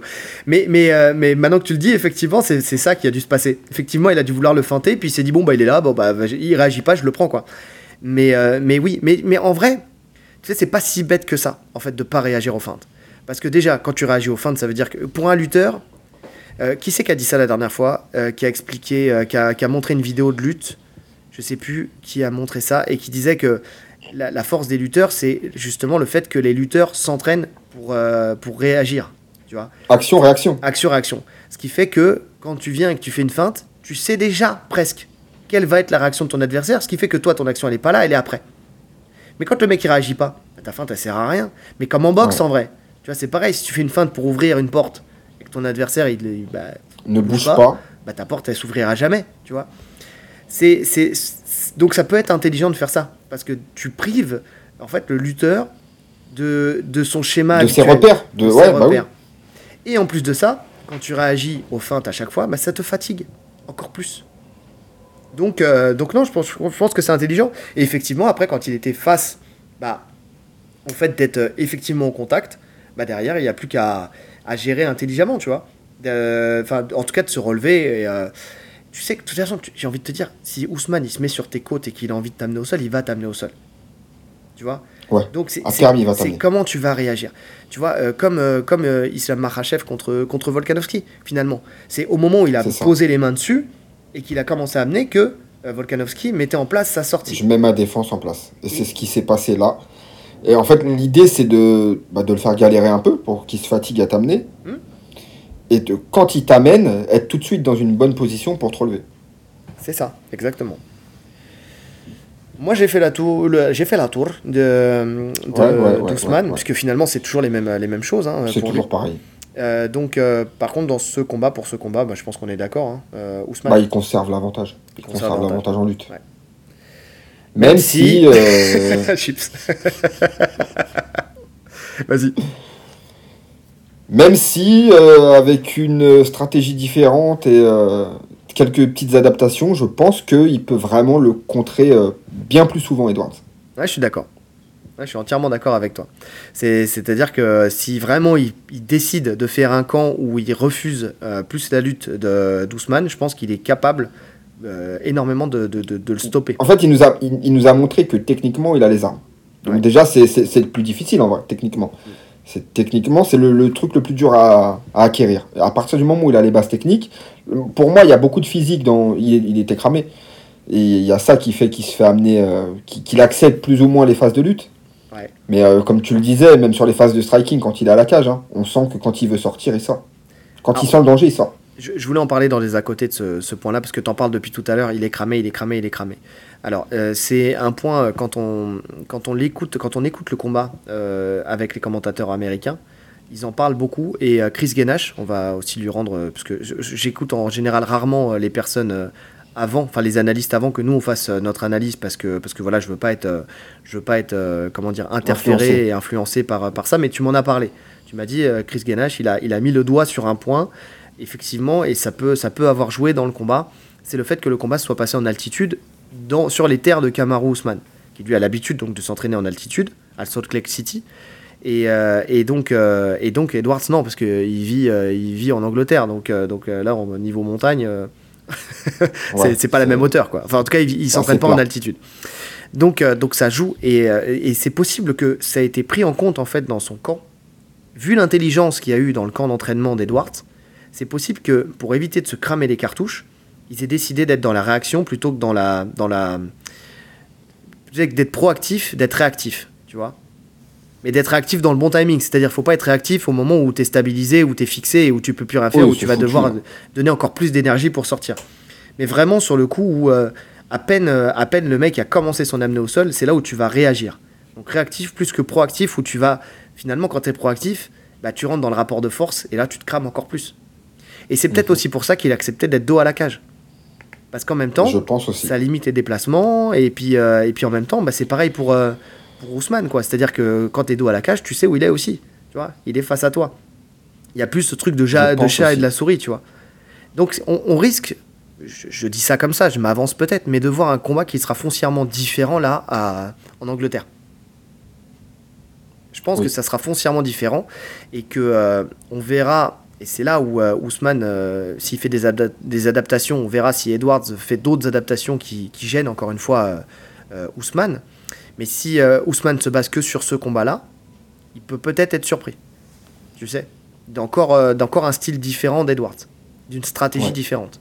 Avec justement peut-être plus de réaction dans la lutte, d'être peut-être plus proactif dans la lutte et surtout mettre peut-être plus, de volume dans sa striking. Et plus ah de volume dans sa boxe, ouais. ouais. Oui. Donc euh, parce que là, il les a. On a vu qu'il avait les trous. Il a, vu qu'il avait, on a vu qu'il avait mis la main sur les failles. Enfin, en tout cas, qu'il savait quoi faire. Maintenant, s'il fait ça avec un cardio qui sera plus en sa faveur, parce qu'on a vu qu'il a réussi quand même à conserver son cardio euh, bien qu'il Même si, même si on sait que Edwards n'a pas un cardio euh, de feu. Non. Tu vois. Mais... Donc dans tous les cas, Ousmane aura un meilleur cardio. Je pense qu'on peut, euh, on peut déjà être sûr de ça. Mais quand tu vois... Edwards, il fatigue toujours. Quand tu vois José Aldo face à Dvalishvili euh, qui avait fait une contre-performance parce qu'en altitude et que justement il s'était cramé, euh, alors qu'on sait que Aldo il, a, il, a, il, sait, il peut tenir les 50, il n'y a pas de souci avec un volume. Bah, difficilement. Bah, difficilement. Aldo, il est connu pour sa faiblesse cardio, justement. Quand tu arrives au, bout du troisième round, tu vois. Mais ce que je veux dire, c'est oui, qu'il il, lâche au troisième round. Tu as senti une faille, euh, quand même. Tu as, senti que ça, ça l'énergie, la barre d'énergie, elle est descendue encore plus vite que d'habitude. Là, Edouard. J'ai pas senti, je l'ai pas vu. Tu l'as pas vu, ce combat? Non. Non, je l'ai pas vu, ça me dit rien. Bravo l'analyste. Je, vais le, je, vais le, regarder parce que de. Ouais, Jvili.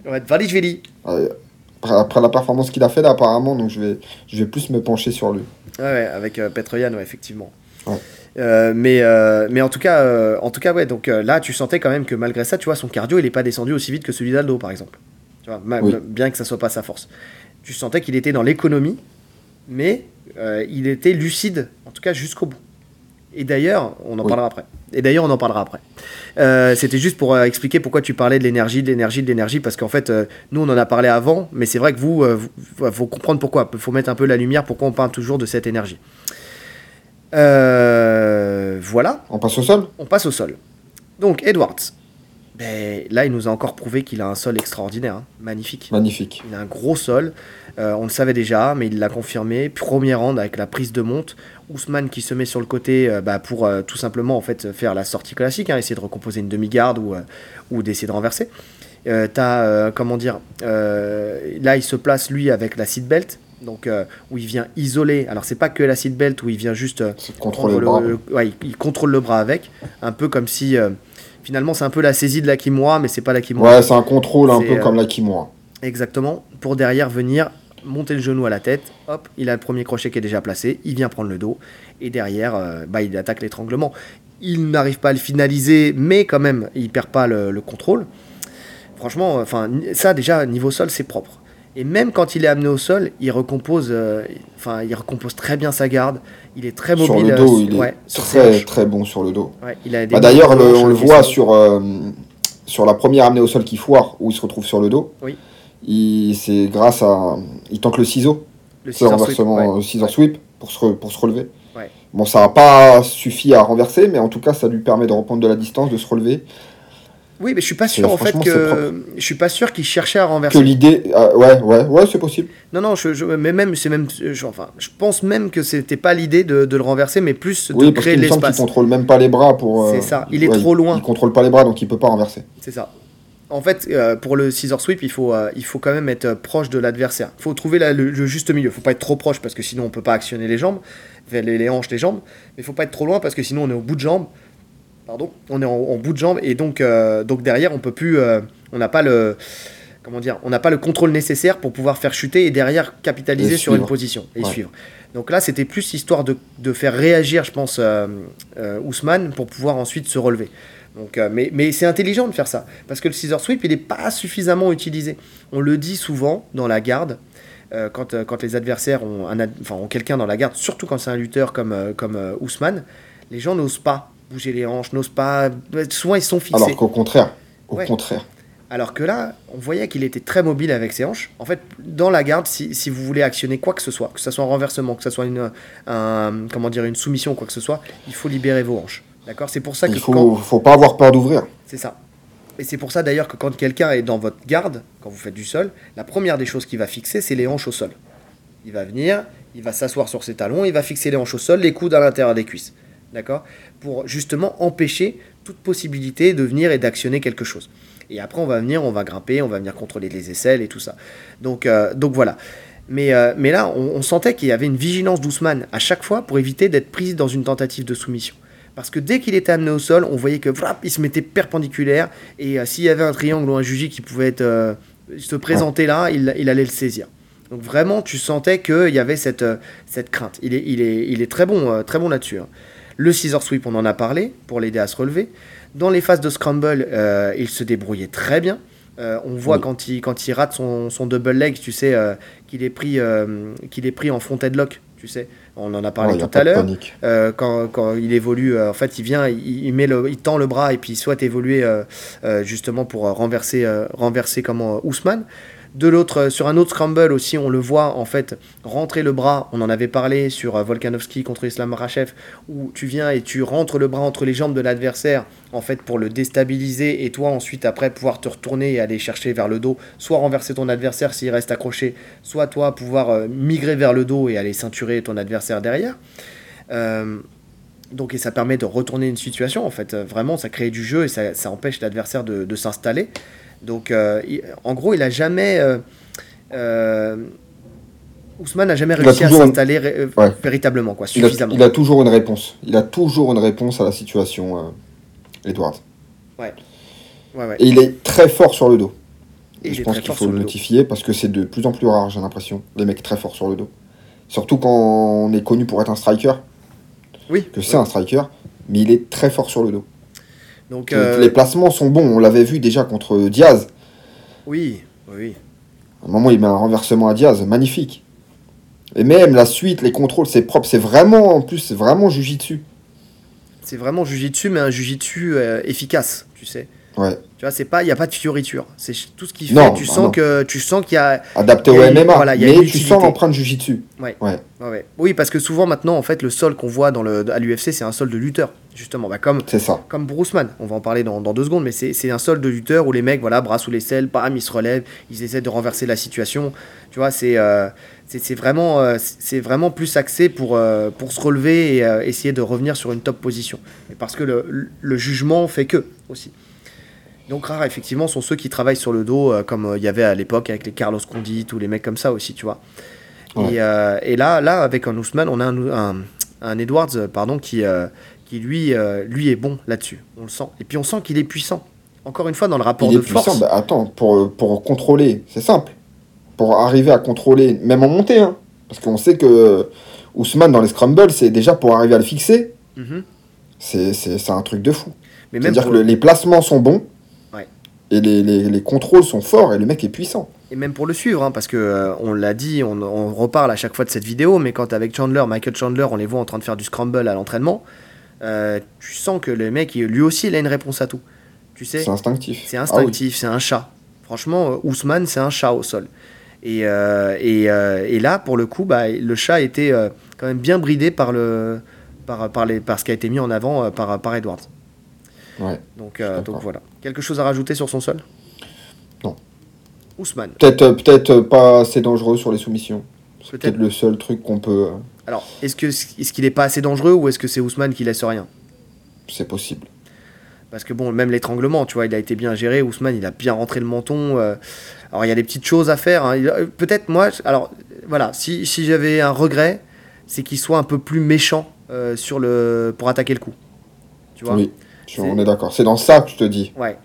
Pas assez dangereux. C'est que tu sens pas. Après, c'est le premier round, je pense qu'il veut pas se cramer, etc. Mais euh, tu sens pas la volonté de lui tordre le cou, tu vois. Parce que euh, on s'en fout de l'étranglement. L'étranglement, c'est, on sait que c'est compliqué à prendre. Mais en tout cas, être plus méchant sur, euh, sur le neck crank, par exemple. Ouais, ouais, ouais. Mais même au-delà Pour de après ça, libérer le coup. Tu vois, moi, je parlais même pas, même pas encore de neck crank parce qu'effectivement, t'es dans le premier round, t'as 5 rangs d'affaires et tu sens que si t'as pu tes bras avec un Ousmane, t'es mort. Mais t'as des petits trucs vicieux, tu sais. Euh, tu peux venir avec ton avant-bras, tu sais, avec ton poignet et venir racler, euh, tu sais, le, Le nez. le, le nez, la bouche, le nez, tu vois. euh, avec là, tu Ouais. sentais que la, la seule chose qu'il essayait de faire, c'est de, de venir. Donc, effectivement, tu rentres avec ta main droite. le- ton, ton adversaire rentre le menton. Tu vois, il, il tourne le menton pour pas que, pour pas que tu, puisses, euh, tu puisses lui rentrer la main à l'intérieur. En gros, euh, encore une fois, elle est sur euh, Alpha Fight Club. Euh, on rentre le menton dans l'épaule, ce qui fait qu'en fait, la, la, la tête ne tourne plus, on rentre euh, et, et la main ne peut plus passer. Donc, on essaye de l'autre côté, et ensuite, et ainsi de suite, et ainsi de suite. En fait, on fait un va-et-vient comme ça avec les mains pour essayer à un moment de choper en fait euh, de vitesse, de prendre de vitesse euh, l'adversaire, et puis de rentrer effectivement la main sous, Sous le, sous le cou, et puis d'y aller.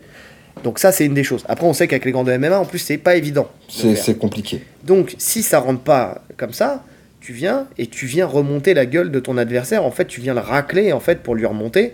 Et puis, en fait, ce que je fais moi en ce moment et ça, ça marche plutôt pas mal. Tu- en fait, c'est quand tu montes, tu montes, tu, tu sais, tu passes en dessous. C'est-à-dire que c'est pas l'autre bras qui va passer, mais c'est le même bras. Oui, c'est le même. C'est-à-dire que tu viens un, deux, et hop, tu rentres, le- tu rentres juste le poignet sous la gorge. Une fois que tu as le poignet sous la gorge, après, t'es bien. Tu vois, enfin, tu sais, t'as as déjà fait le plus dur, entre guillemets. Ça veut pas dire que tu vas le finaliser, mais déjà, t'as fait euh, les trois quarts du chemin. Donc, euh, tu vois, c'est tes petits coups de vis là que peut-être qu'il lui manque euh, effectivement dans son sol. Euh, cette envie d'aller finir. Tu sais, c'est pas effectivement un soumetteur, de toute façon, euh, il est né comme ça. hein. Quand t'es un soumetteur, t'es né, t'es né soumetteur. C'est comme le KO, KO punch. hein. Tu, le sens, hein. t'as des mecs qui, qui soumettront jamais. hein. C'est vrai. C'est vrai. Donc, donc voilà. Ousmane. Donc lui, sol typé, lutte, ça, ça n'a pas changé. Euh, c'est donc rare de, l'avoir dans- de le voir dans une situation défavorable. On l'avait jamais vu d'ailleurs de haut sol, hein. Euh, c'est la première fois pour l'analyse. Exactement. Euh, donc en situation défavorable, il a bien géré, n'empêche quand même, on l'a dit, même avec, avec un comment dire un Edwards dans le dos. Alors si, des petites choses qu'on peut voir. C'est la première la première fois qu'on analyse, qu'on analyse, donc on peut on peut déjà euh, analyser quelques petits trucs. Il se fait prendre la monte, d'accord? Donc quand on se fait prendre la monte, on vient, effectivement, il faut se mettre sur le flanc. Et il faut. Euh, alors, le truc le plus rapide à faire, hein, c'est je me mets sur le flanc, je pousse le, la, cuisse de l'adversaire, le, genou, et je recompose. Et, je remonte. Euh, exactement, je remonte ma jambe qui passe sous la jambe de l'adversaire pour avaler son genou en fait entre mes jambes. Et là, je me retrouve en fait dans une situation où je vais pouvoir mettre le bras sous l'aisselle. Et on revient en dogfight où je me relève. Enfin, je, je me remets à genoux et après, euh, je suis dans une phase type lutte qui lui aurait correspondu. Là, on sent que il se met sur le côté, mais il après, Edwards a très bien réagi, hein. attention, hein. Euh, je retire rien à Edwards qui a très bien fait son taf. Hein. Mais euh, il a quand même laissé s'installer, tu sais, laisser isoler le bras euh, pour pouvoir aller chercher le dos. Pareil, au moment où tu viens et que tu as le bras isolé et que l'adversaire vient et t'enroule, entre guillemets, sur le côté pour, pour pouvoir prendre le dos, c'est à ce moment-là où tu peux profiter de ce moment de flottement pour essayer aussi de sortir. On sent que. Ah, c'est compliqué. C'est compliqué, mais tu peux le faire. Ce contrôle-là, il est ouf, ce contrôle. il est très fort, il est très fort. Mais tu as quand même ce truc où tu peux essayer quand même de, de bouger. Là, tu sens qu'il a été, euh, il a subi en fait cette phase-là. Alors Edwards est très puissant, il est très technique et tout ça, mais euh, Ousmane, je, je m'attendais à, à plus de, de, réactivité, tu vois, au moins essayer de sortir les hanches et tout ça. À la fin, il a réussi un petit peu à se glisser, tu sais, à glisser son dos euh, parce que la, la sortie, ouais, mais c'est plus aussi euh, Edwards qui, euh, qui, qui, accepte le truc pour pouvoir mettre des coups de coude. Oui. Parce se retrouvent les deux où ils peuvent frapper. Donc, ouais. Non, je pense qu'il serait pas sorti. Hein. S'il lui prend le dos comme ça avec le triangle de corps, il sort pas. Ouais. Et c'est là que, encore une fois, bon, tu avais des bonnes réactions sur la, la défense de l'étranglement, mais au sujet de l'ouverture du dos, tu sens quand même que. Il, encore une fois, hein, c'est pas qu'il l'a travaillé ou pas travaillé, mais quand tu te retrouves jamais dans la situation, bah, forcément tu manques d'expérience dans la situation, tout simplement. Donc il y a, effectivement, il y a, il peut-être une carte à jouer à ce niveau-là. Tu, vois. tu sens que, euh, que si tu arrives à prendre, à prendre des bons contrôles avec lui au sol, bah, et que tu arrives à le mettre sur le dos régulièrement, après c'est facile à dire les amis, euh, mais tu sens que voilà, tu, tu sens qu'il ne sera pas forcément super bien armé pour pouvoir contrer tout ça. Oui, mais après le plus dur c'est de le stabiliser. Là il a eu la, chance, c'est pas la chance, mais en tout cas il est tombé en montée, tu vois et du coup, ça a figé le, ça a figé le moment. Parce que les scrambles, il faut du mouvement pour créer du scramble. Et c'est là où les mecs sont très forts, c'est quand il y a une continuité. Sauf que là, il tombe direct sur le dos avec un Edwards très intelligent qui, dès qu'il est sur la montée, euh, met de la pression tout de suite, reste bien bas. Donc il, le bloque. Et à partir du moment où il essaie de ponter une fois, ça marche pas, c'est foutu, il n'y a plus de mouvement. Il a tué toute l'inertie. Et là, on, on était dans une phase de sol pur. Après, l'inertie, tu la crées, euh, tu la crées différemment. C'est-à-dire que c'est quand tu vas chercher à recomposer la demi-garde que ton adversaire va bouger. Et c'est là où après tu recrées en fait une, euh, une phase d'inertie, entre guillemets. Alors qui n'est pas la même que quand euh, tu es dans une phase de scramble au sol où tu profites de l'amener et où ça continue. Mais en tout cas, tu crées Mais il essaye, de l'adversaire. qu'il essaye. Hein. Sauf qu'à un moment, bah, Edwards met les, met les coups de coude. En MMA, c'est plus compliqué. En MMA, c'est plus compliqué. Ça, c'est sûr. Ça, c'est sûr. Non, mais on est d'accord. Mais en tout cas, bon, une chose est sûre, c'est que euh, voilà, sur, sur le dos, en tout cas moi quand euh, tombé sur le dos, il m'a pas euh, il m'a pas montré quoi que ce soit. Enfin de, de, vraiment significatif qui peut me dire, qui peut me rassurer en me disant putain si jamais quelqu'un un jour le quelqu'un le stabilise ouais. Mais c'est pas non plus Justin Gagey. Ah non, ah non, ah oui. Tu vois c'est quand même rassurant, entre guillemets, pour un lutteur qui n'est pas habitué à être sur le dos, parce que c'était une inconnue. Hmm. Tu vas pas le soumettre facilement non plus. Ah, Justin Gagey, c'est une tortue sur le dos, ah. euh, c'est une tortue. On en a déjà bien assez parlé. Non, on, parlera vite fait de lui après. Mais bon, il n'y aura pas d'implication dans ce combat contre Fiziev. Euh, hein, le mode tortue, euh, de toute façon, on le verra pas avec Fiziev. Voilà. On sait très bien à quoi s'attendre avec ce combat. donc, est-ce que tu as quelque chose à rajouter? Donc, mm-hmm. j'ai fait exprès de lui poser la question au moment où il est en train de boire, comme ça je sais qu'il peut pas me répondre. le, le, moment de panique. Donc, pour ce combat, avantage à bah, voyons voir si on a la même. Euh, Au sol? Ouais. Avantage à Edwards. Avantage à Edwards, on est d'accord. Il est beaucoup plus complet euh, que. Et eh ben, il nous a prouvé qu'il pouvait être dangereux dans les deux situations, en dessous ou au-dessus. Exactement. Je pense qu'en dessous, là, ce qui, ce qui était chiant, c'est qu'on le voit à la cage. C'est difficile de travailler à la cage. Mais je pense que s'il y a une amenée à l'ouvert où il se retrouve au milieu de la cage, où il pourra vraiment avoir une bonne mobilité de hanche, il pourra vraiment être très dangereux euh, sur les soumissions. Ouais, je Soumission et renversement. Je suis d'accord. Je suis d'accord. Bah, c'est là où, de toute façon, Ousmane, il en a conscience. Hein. C'est pour ça qu'il amenait, euh, amenait dos à la cage, hein, tout simplement. Mais, euh, mais bon, en tout cas, voilà, il a toujours les, encore une fois, hein, encore les bons réflexes. Et non, moi je le vois aussi au-dessus en termes de, de sol pur, techniquement et tout ça, il est au-dessus. Alors, les à côté. On va pas revenir sur l'altitude, parce qu'on en a parlé, donc le fait que ça, se faisait en altitude. Euh, on verra juste ce qu'on ce a dit tout à l'heure, ce que ça changera dans la physionomie du combat, surtout dans l'approche, dans le game plan euh, d'Edwards. Euh, est-ce qu'il va changer les choses? C'est quelque chose voilà, qu'il faudra prendre en compte. Parce que, ouais, quoi que si, on peut faire juste une petite petite extension de la chose. Non, non, mais juste une extension, c'est sur le fait, parce qu'on en a parlé, toi et moi, sur le fait que c'est comme si euh, dans le game plan, dans ce qu'il a, qu'il a mis en place, et peut-être sûrement dû à l'altitude et au fait qu'il puisse pas imposer un rythme sur 5 rounds élevé, on a senti que limite c'était un combat qui était psychologique. Dans le sens où, euh, Edwards, alors effectivement, ça, n'a marché aussi que parce qu'il euh, y a eu le premier round qui a été à son, à son crédit, mais comme si il laissait Ousmane monter en confiance au fur et à mesure du combat. Vraiment. En le laissant, alors sans toujours en, minimisant les risques, hein, en faisant en sorte qu'il soit toujours là et qu'il soit toujours dans le combat, mais lui faire comprendre que euh, bah, il peut frapper quand il est collé à la cage, il peut venir et le frapper au corps, euh, à la tête et tout ça, et, ça marche, tu vois, c'est grisant, parce que tu te dis, oh, l'adversaire ne réagit pas. Quand il se faisait amener au sol, pareil, bah, on sent que euh, une fois, deux fois, trois fois, il tu t'amènes au sol, donc tu dis, bah voilà, je peux l'emmener quand je veux. Et plus tu montes en confiance, et, c'est marrant, bah, je vais, bah, on va reparler du podcast Octogone, hein, qui, qui, parce que comme je l'ai écouté, ils ont parlé de ce combat-là. Effectivement, euh, Ousmane, il se met en mode automatique. C'est-à-dire qu'en fait, il déroule son jeu, son jeu habituel. C'est facile, tu vois, c'est ses gammes. Il vient et c'est comme si, euh, c'est comme la secrétaire qui va taper au clavier et en fait qui va parler avec sa collègue en même temps. En fait, elle a tellement l'habitude de taper au clavier que, que euh, ça se fait naturellement, tu vois. Bah là, c'est pareil. Mhm. C'est naturel, il a déroulé, déroulé, déroulé. Ce qui fait qu'il en a oublié d'être vigilant, en fait, tout simplement. Et c'est comme si Edwards, il attendait ce, ce moment, en fait, patiemment, froidement, méthodiquement, pour aller mettre son high kick. Son high kick, il aurait pu mettre n'importe quand, en fait, finalement. Parce que la réaction, elle aurait été faite du dans le premier round, dans le deuxième, dans le troisième, dans le quatrième, dans le cinquième. La réaction d'Ousmane, elle peut être faite n'importe quand. Mais il a attendu ce dernier moment, le moment où il a dû se dire ça y est, j'ai gagné, je suis dans le cinquième round, je lui ai roulé dessus sur quatre rounds. C'est bon, la décision, elle est pour moi. Et là, boum, fin du game. C'est beau, hein Si c'est ça qui s'est passé dans le camp et dans la tête d'Edwards, c'est beau. Ouais, c'est beau. C'était risqué, mais c'est beau. Ah, scénario à la Rocky. Ah, il l'appelle Rocky. Hein. Bah, c'est pour ça que je dis ça. Donc ça, c'est la première des choses au niveau de l'altitude. Bah, ça pourrait expliquer, euh, expliquer en fait euh, le pourquoi du comment. Euh, là, Edwards montait en confiance aussi dans les à côté. Il va être oh là, voilà. Là, on sent que le mec, il touche plus le sol il touche plus le sol. J'espère qu'il va pas monter trop haut non plus dans la confiance et qu'il va prendre le va pas prendre le combat à la légère. Je ne pense pas. Je pense pas. En tout cas, ça a pas de ce qu'on voit. Encore une fois, c'est que ce qu'il veut montrer. Hein. Mais ça a l'air d'être euh, d'être un sacré bosseur quand même, Edward. C'est un mec qu'en veut, tu vois, qui a la dalle. Et en plus, il sait lui-même qui, pour les, yeux, les yeux du grand public, il n'est pas encore légitime. C'est un accident.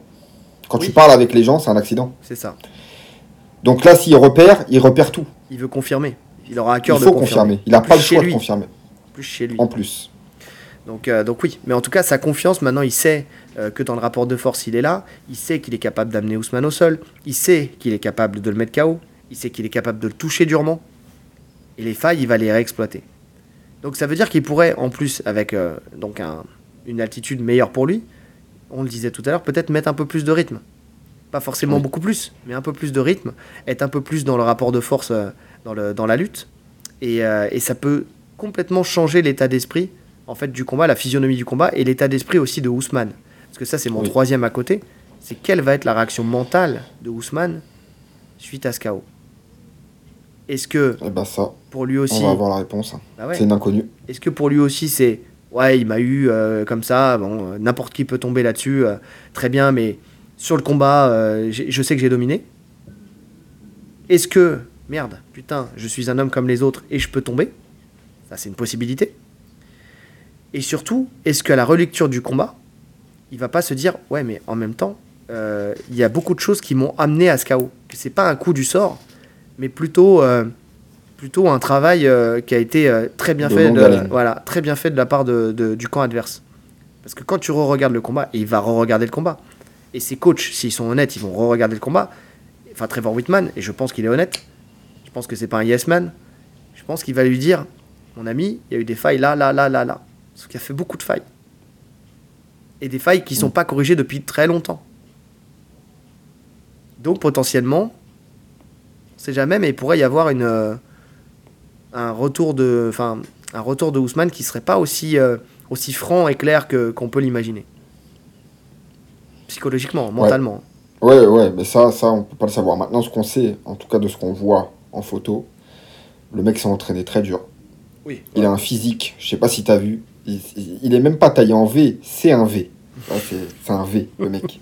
C'est un physique de malade. Il a, il a un physique de victoire. voilà, V. ou devant d'État.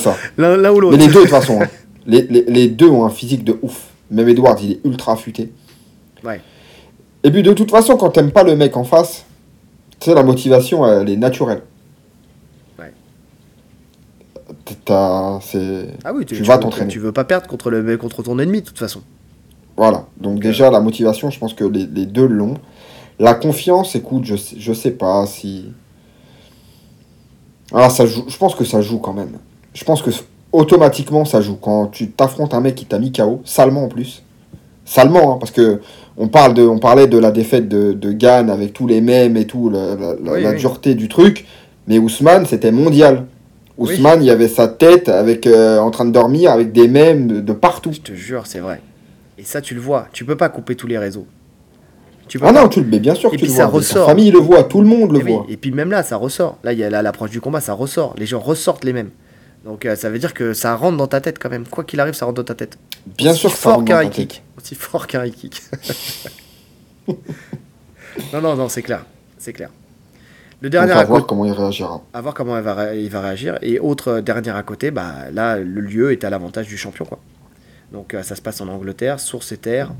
Donc donc ça peut jouer aussi en, termes de confiance, en termes d'envie, l'envie d'aller, euh, surtout quand on connaît le public anglais, on a vu sur le dernier UFC euh, à Londres. Oh oui. Euh, tu, peux, tu peux être porté par ton public. Hein. Tu peux vraiment oh être porté. Maintenant, il y a des gens, tu sais, ça leur, ils aiment pas plus que ça hein, chez eux. Hein. C'est vrai. Ça, ça, ça, te rajoute une pression supplémentaire. Ah, de perdre devant les gens de chez toi, oui, c'est vrai que ça te rajoute une. Moi, je sais que j'aimerais pas. Moi, je préfère être loin. Moi aussi. Ouais. Moi aussi. Dédicace à Mousse de la Z-Team il m'a appelé Santos pendant longtemps parce que je faisais souvent des compétitions loin et qui disait que je m'inscrivais parce qu'il disait que je m'inscrivais sous une fausse identité. Donc Mousse, si tu m'écoutes et je suis presque sûr que tu écoutes le podcast, dédicace à toi, enfoiré, espèce de canette. donc voilà. Ouais, donc à voir, à voir si, euh, si ça lui réussit ou pas. Ouais, ouais, ouais. Game plan, euh, bah game plan, finalement, en vrai, euh, tu. Mais en fait, il n'y a pas un milliard de choses à changer pour l'un comme pour l'autre. C'est ça, c'est ça. La seule chose, comme on disait depuis tout à l'heure, hein, c'est est-ce qu'il y aura plus de rythme Est-ce que, est-ce que, euh, on va dire, est-ce que Edward sera un peu plus autoritaire? Voilà, c'est ça le mot que je cherche depuis tout à l'heure est-ce qu'il sera un peu plus autoritaire et qui montre, il va, il va chercher à montrer, attention, maintenant c'est ma ceinture, c'est moi le champion, tu vois? C'est moi le champion. Mais après, dans ce qu'il va faire et dans ce qu'il va imposer. Les armes qu'il a utilisées, en tout cas, elles sont excellentes. Bah oui. Il n'y a pas grand-chose à changer.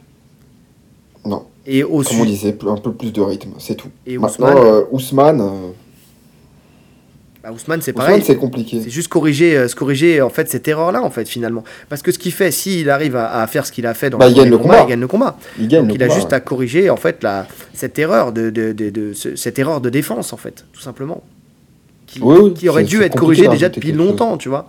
En tout cas, commencer à être corrigé depuis longtemps. Donc c'est vraiment ça. Ouais, donc finalement, il euh, a pas. Ils n'ont pas énormément de choses à bosser. Hein. Non, non, non. Non, il y a juste à continuer à peaufiner euh, en fait euh, au fur et à mesure, enfin le, encore plus euh, ce qu'ils ont mis en place quoi, tout simplement. Surtout pour Edwards quoi.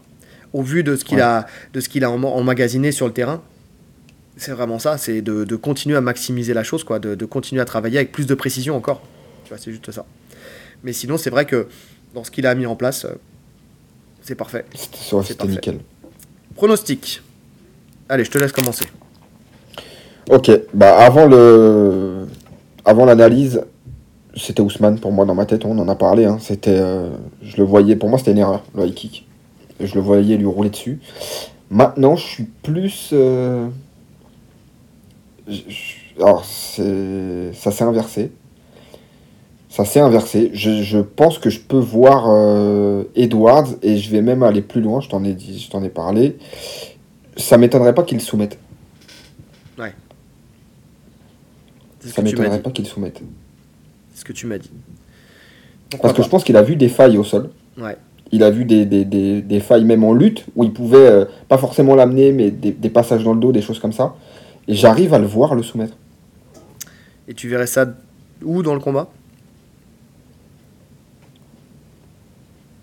Euh, Entre 3, 3 ou 4e round. D'accord. Ok. Parce que je pense que le 5e round, Ousmane, euh, Edwards, il est cramé. Cinquième round, c'est compliqué. Bon, là, il, sort le high kick, ok, mais euh, il, est, il est épuisé. Je, je pense pas qu'il le fera deux fois. Le finish au cinquième round, je pense pas ah qu'il le fait deux fois. Ah non, mais c'est pas dans son intérêt de toute façon de l'attendre parce que là, il, là, tu peux être sûr que Kamar Ousmane, il sera pas en mode euh, justement en mode automatique et qu'il sera vigilant. Là, quand il va rester une minute de combat, il va plus tourner. À mon avis, s'il a gagné les, trois, enfin quatre rounds, il va plus tourner autour de la cage et, et temporiser que, d'être encore à la confrontation. Même si, même si, il y a un point qu'on n'a pas dit dans les à côté, euh, Ousmane, il a un orgueil de malade quand même. C'est-à-dire que il n'est pas du genre justement à, calculer. Enfin, quand tu vois quand il combattait, enfin, il est du genre à calculer, mais euh, qu'on s'entende, c'est pas un combattant stupide, mais il est du genre quand il a envie de punir quelqu'un, d'aller le punir de la première à la dernière seconde. On l'a vu avec euh, Covington. Il, a à cœur et aujourd'hui encore plus, parce que c'est vrai qu'on n'en a pas reparlé, mais il met des KO maintenant, hein, Ousmane. Hein. Donc euh, il a à cœur d'aller euh, chercher les chaos. Et donc euh, donc c'est possible quand même que, que on, ne le voit pas si jamais ça va à la décision tourner autour d'Edwards et qu'il cherche encore même jusqu'à la dernière seconde à le finaliser. Mais par contre, il sera vigilant sur, sur les contres et sur les feintes d'Edwards, ça c'est sûr. Non mais ça c'est clair. Je pense clairement qu'il il veut le finaliser, Ousmane. Pour lui, il n'y a pas d'autre issue dans sa tête. Là. Il veut laver la Pour laver ça, il faut, euh, il faut le mettre KO. Ouais, je suis d'accord. Je suis d'accord. Alors, mon prono à moi, euh, j'ai mis un. Alors, pareil hein, que toi, hein, quand, quand j'ai revu le combat, je me suis dit, ah, c'est compliqué parce que parce qu'il y a des clés, il y a beaucoup de clés en fait pour Edwards qui, qui peuvent être encore exploitées. Tu sais, je pense que quand tu, on, on le dit souvent, hein, quand tu es champion depuis longtemps, c'est que quelqu'un, c'est, il y a, comment dire, on n'a pas encore trouvé la faille tu vois, c'est jamais personne n'est assez fort entre guillemets pour euh, dominer euh, les gens juste parce qu'ils sont forts. C'est soit parce qu'ils s'adaptent très bien tout le temps, ça c'est plutôt un John Jones, soit parce que on n'a pas encore trouvé la faille au style. C'est plutôt un Ousmane ou un Makhachev, tu vois, ou un Khabib. On n'a pas encore trouvé la faille. Là, j'ai l'impression que la faille, elle est trouvée. Et euh, au vu du décortiquage du combat, ça m'a conforté là-dedans. Et je mets alors tout petit hein, un 55% Edwards par KO quatrième round et 45% Ousmane mais par décision. Je sais pas pourquoi, mais j'arrive pas à voir Ousmane finaliser euh, Edwards. J'arrive pas à le voir le finaliser. C'est trop bien géré, il est trop au-dessus en boxe pour pouvoir. Euh, en fait, le truc c'est qu'il est, il est au-dessus en boxe, donc euh, à moins que, hein, c'est là où tu vas voir il va envoyer sa droite et il va, il va déconnecter euh, Edwards comme il l'a fait avec euh, Masvidal. Ce qui est possible. Ce hein. qui est possible, bien sûr. Mais je veux dire, sur, euh, ça, va arriver une fois sur 10, tu vois. Mais sur 9 fois sur 10, Edwards, il est au-dessus. Il est tellement au-dessus et il gère tellement bien les armes de, de Ousmane que je le vois pas déjà prendre au-dessus l'avantage pour le mettre KO. Et au sol, il est au-dessus aussi. Donc, je le vois pas mettre un grand end pound qui va faire, qui va faire en sorte que qu'Edwards bah, soit arrêté par l'arbitre. Oui, tu ça aussi, je suis d'accord.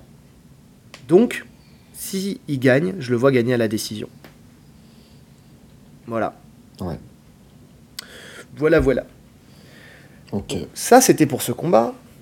On va pas refaire la même chose parce que là, on est déjà à 1h40 de podcast. Vous savez, on est long, mais quand même, on va essayer de vous préserver. Il y a un deuxième combat qu'on a énormément envie de voir sur cette carte. C'est Fiziev contre Geiji. Aïe, aïe, aïe, aïe, aïe. Alors, euh, moi personnellement, je suis pas, je me mets pas dans la catégorie des dénicheurs de talent, de petites pépites, parce que je regarde pas forcément les, undercards et tout ça, donc. donc c'est pas c'est voilà c'est pas c'est pas mon rôle moi on me dit tiens il y a ce combat j'analyse et puis je ressors mon analyse je suis pas j'ai pas le temps de découvrir tout le monde par contre Fiziev ça fait partie des gens sur lesquels de temps en temps par contre tu regardes et puis tu tombes dessus tu dis il y avait Bryce Mitchell qui est, qui est voilà Là, il y a, y a Fiziev dans un autre registre. Il y a des gens comme ça où tu te dis, ah ouais, lui, euh, ou c'est, voilà, bah, parce que ça fait du bruit, mais un, un Bonnie Cole ou euh, des mecs comme ça. Mais bon, en tout cas, Fiziev, la première fois que je l'ai vu, je crois que c'était sur son premier combat ou deuxième combat à l'UFC, il m'a fait une très très forte impression. Vraiment. Sa boxe. déjà, il était connu comme entraîneur de, de, de combattants pro. C'était l'entraîneur de, en, en boxe taille. Euh, je, sais plus le nom du club, mais le club en Thaïlande. Tiger Muay Thai. Tiger Muay Thai. C'est l'entraîneur de Tiger Muay C'est un entraîneur de là-bas. Ouais. Donc, Tiger Muay Thai, il faut savoir qu'il y a beaucoup de gens du MMA qui y vont, et il y a beaucoup de gens du sol et tout ça. Donc, c'est-à-dire que c'est un club de, de, de, Muay Thai, mais euh, qui a su se diversifier, et aujourd'hui, c'est. Euh, bah, Petroyan, par exemple, il s'entraîne là-bas. Par exemple, euh, euh, Ramzat Chimaev s'entraîne, fait des camps là-bas. Donc c'est vraiment ça, là, ça attire des grands noms de l'UFC sur, ce, sur ce tapis. Donc c'est peut-être pour ça aussi qu'il a songé à cette transition. Euh, entre le Muay Thai et, euh, et le MMA. Donc, euh, donc oui, et en termes de, de, technique, mais surtout en termes de dévastation, en fait c'est ça qui m'a impressionné. C'est la violence, mais de la violence technique, c'est pas de la violence où le mec c'est un chiffonnier. C'est le mec, c'est juste... en fait, moi, ce, voilà, ce qui m'a impressionné surtout, c'est ses, ses, kicks. C'est low kick et ses middle kick. Mais ses coups oh, de batte de baseball. C'est tellement propre en plus, techniquement c'est beau. Ouais, on sent, on en avait parlé il y a pas longtemps. Tu te blesses pas quand tu, quand tu le mets dans le bon timing, quand tu le mets à la bonne, euh, enfin, tu sais, quand tu fais la bonne réaction de ton adversaire pour que, pour que le coude ne soit pas imposé, tu sais. Mais lui, c'est ça. Tu sens qu'à chaque fois, il vient pénétrer à l'intérieur. Tu sens que. De toute façon, sur son middle, vaut mieux pas mettre, vaut mieux pas mettre ton coude. je te le dis. il va te briser. Il va te briser. Non, non, mais euh, tu, tu sens que l'angle de pénétration, tu sais, pour rentrer sur le, sur le middle kick, il est parfait. Tu sens vraiment que rien n'est laissé au hasard. Franchement, et puis il est capable de faire des coups d'éclat, des coups de pierre tournés qui vont te mettre KO dans le troisième round. Enfin, tu sais, c'est, c'est vraiment, voilà, niveau boxe, il est pur. Niveau défense de lutte, il est solide. Oui. Donc, euh, donc voilà. Et tout ça, moi, ça m'a, ça m'a impressionné. Et puis, il a, il a une gueule, tu sais. Il a une gueule. Il a un physique, il a une gueule. Et, euh, et donc, euh, tu te dis, ce mec-là, il est marketable. Tu vois. Donc, donc forcément, tu sais, tu te dis, ah, lui, je vais le suivre un petit peu. Et il augmente petit à petit, petit à petit, petit à petit. Et aujourd'hui, on le retrouve face à Justin Gagey. Justin Gagey, tout le monde le connaît. Euh, aussi, pareil, euh, combattant de, Trevor Whitman. Donc, euh, souvent, hein, d'ailleurs, Trevor Whitman, il regroupe ses combattants, ses fighters sur les mêmes cartes. Donc, donc là, on a effectivement Ousmane et Justin Gagey. Et lui, hein, on le sait, hein, pareil, dans, le, dans la folie et dans la dévastation, il se pose là aussi.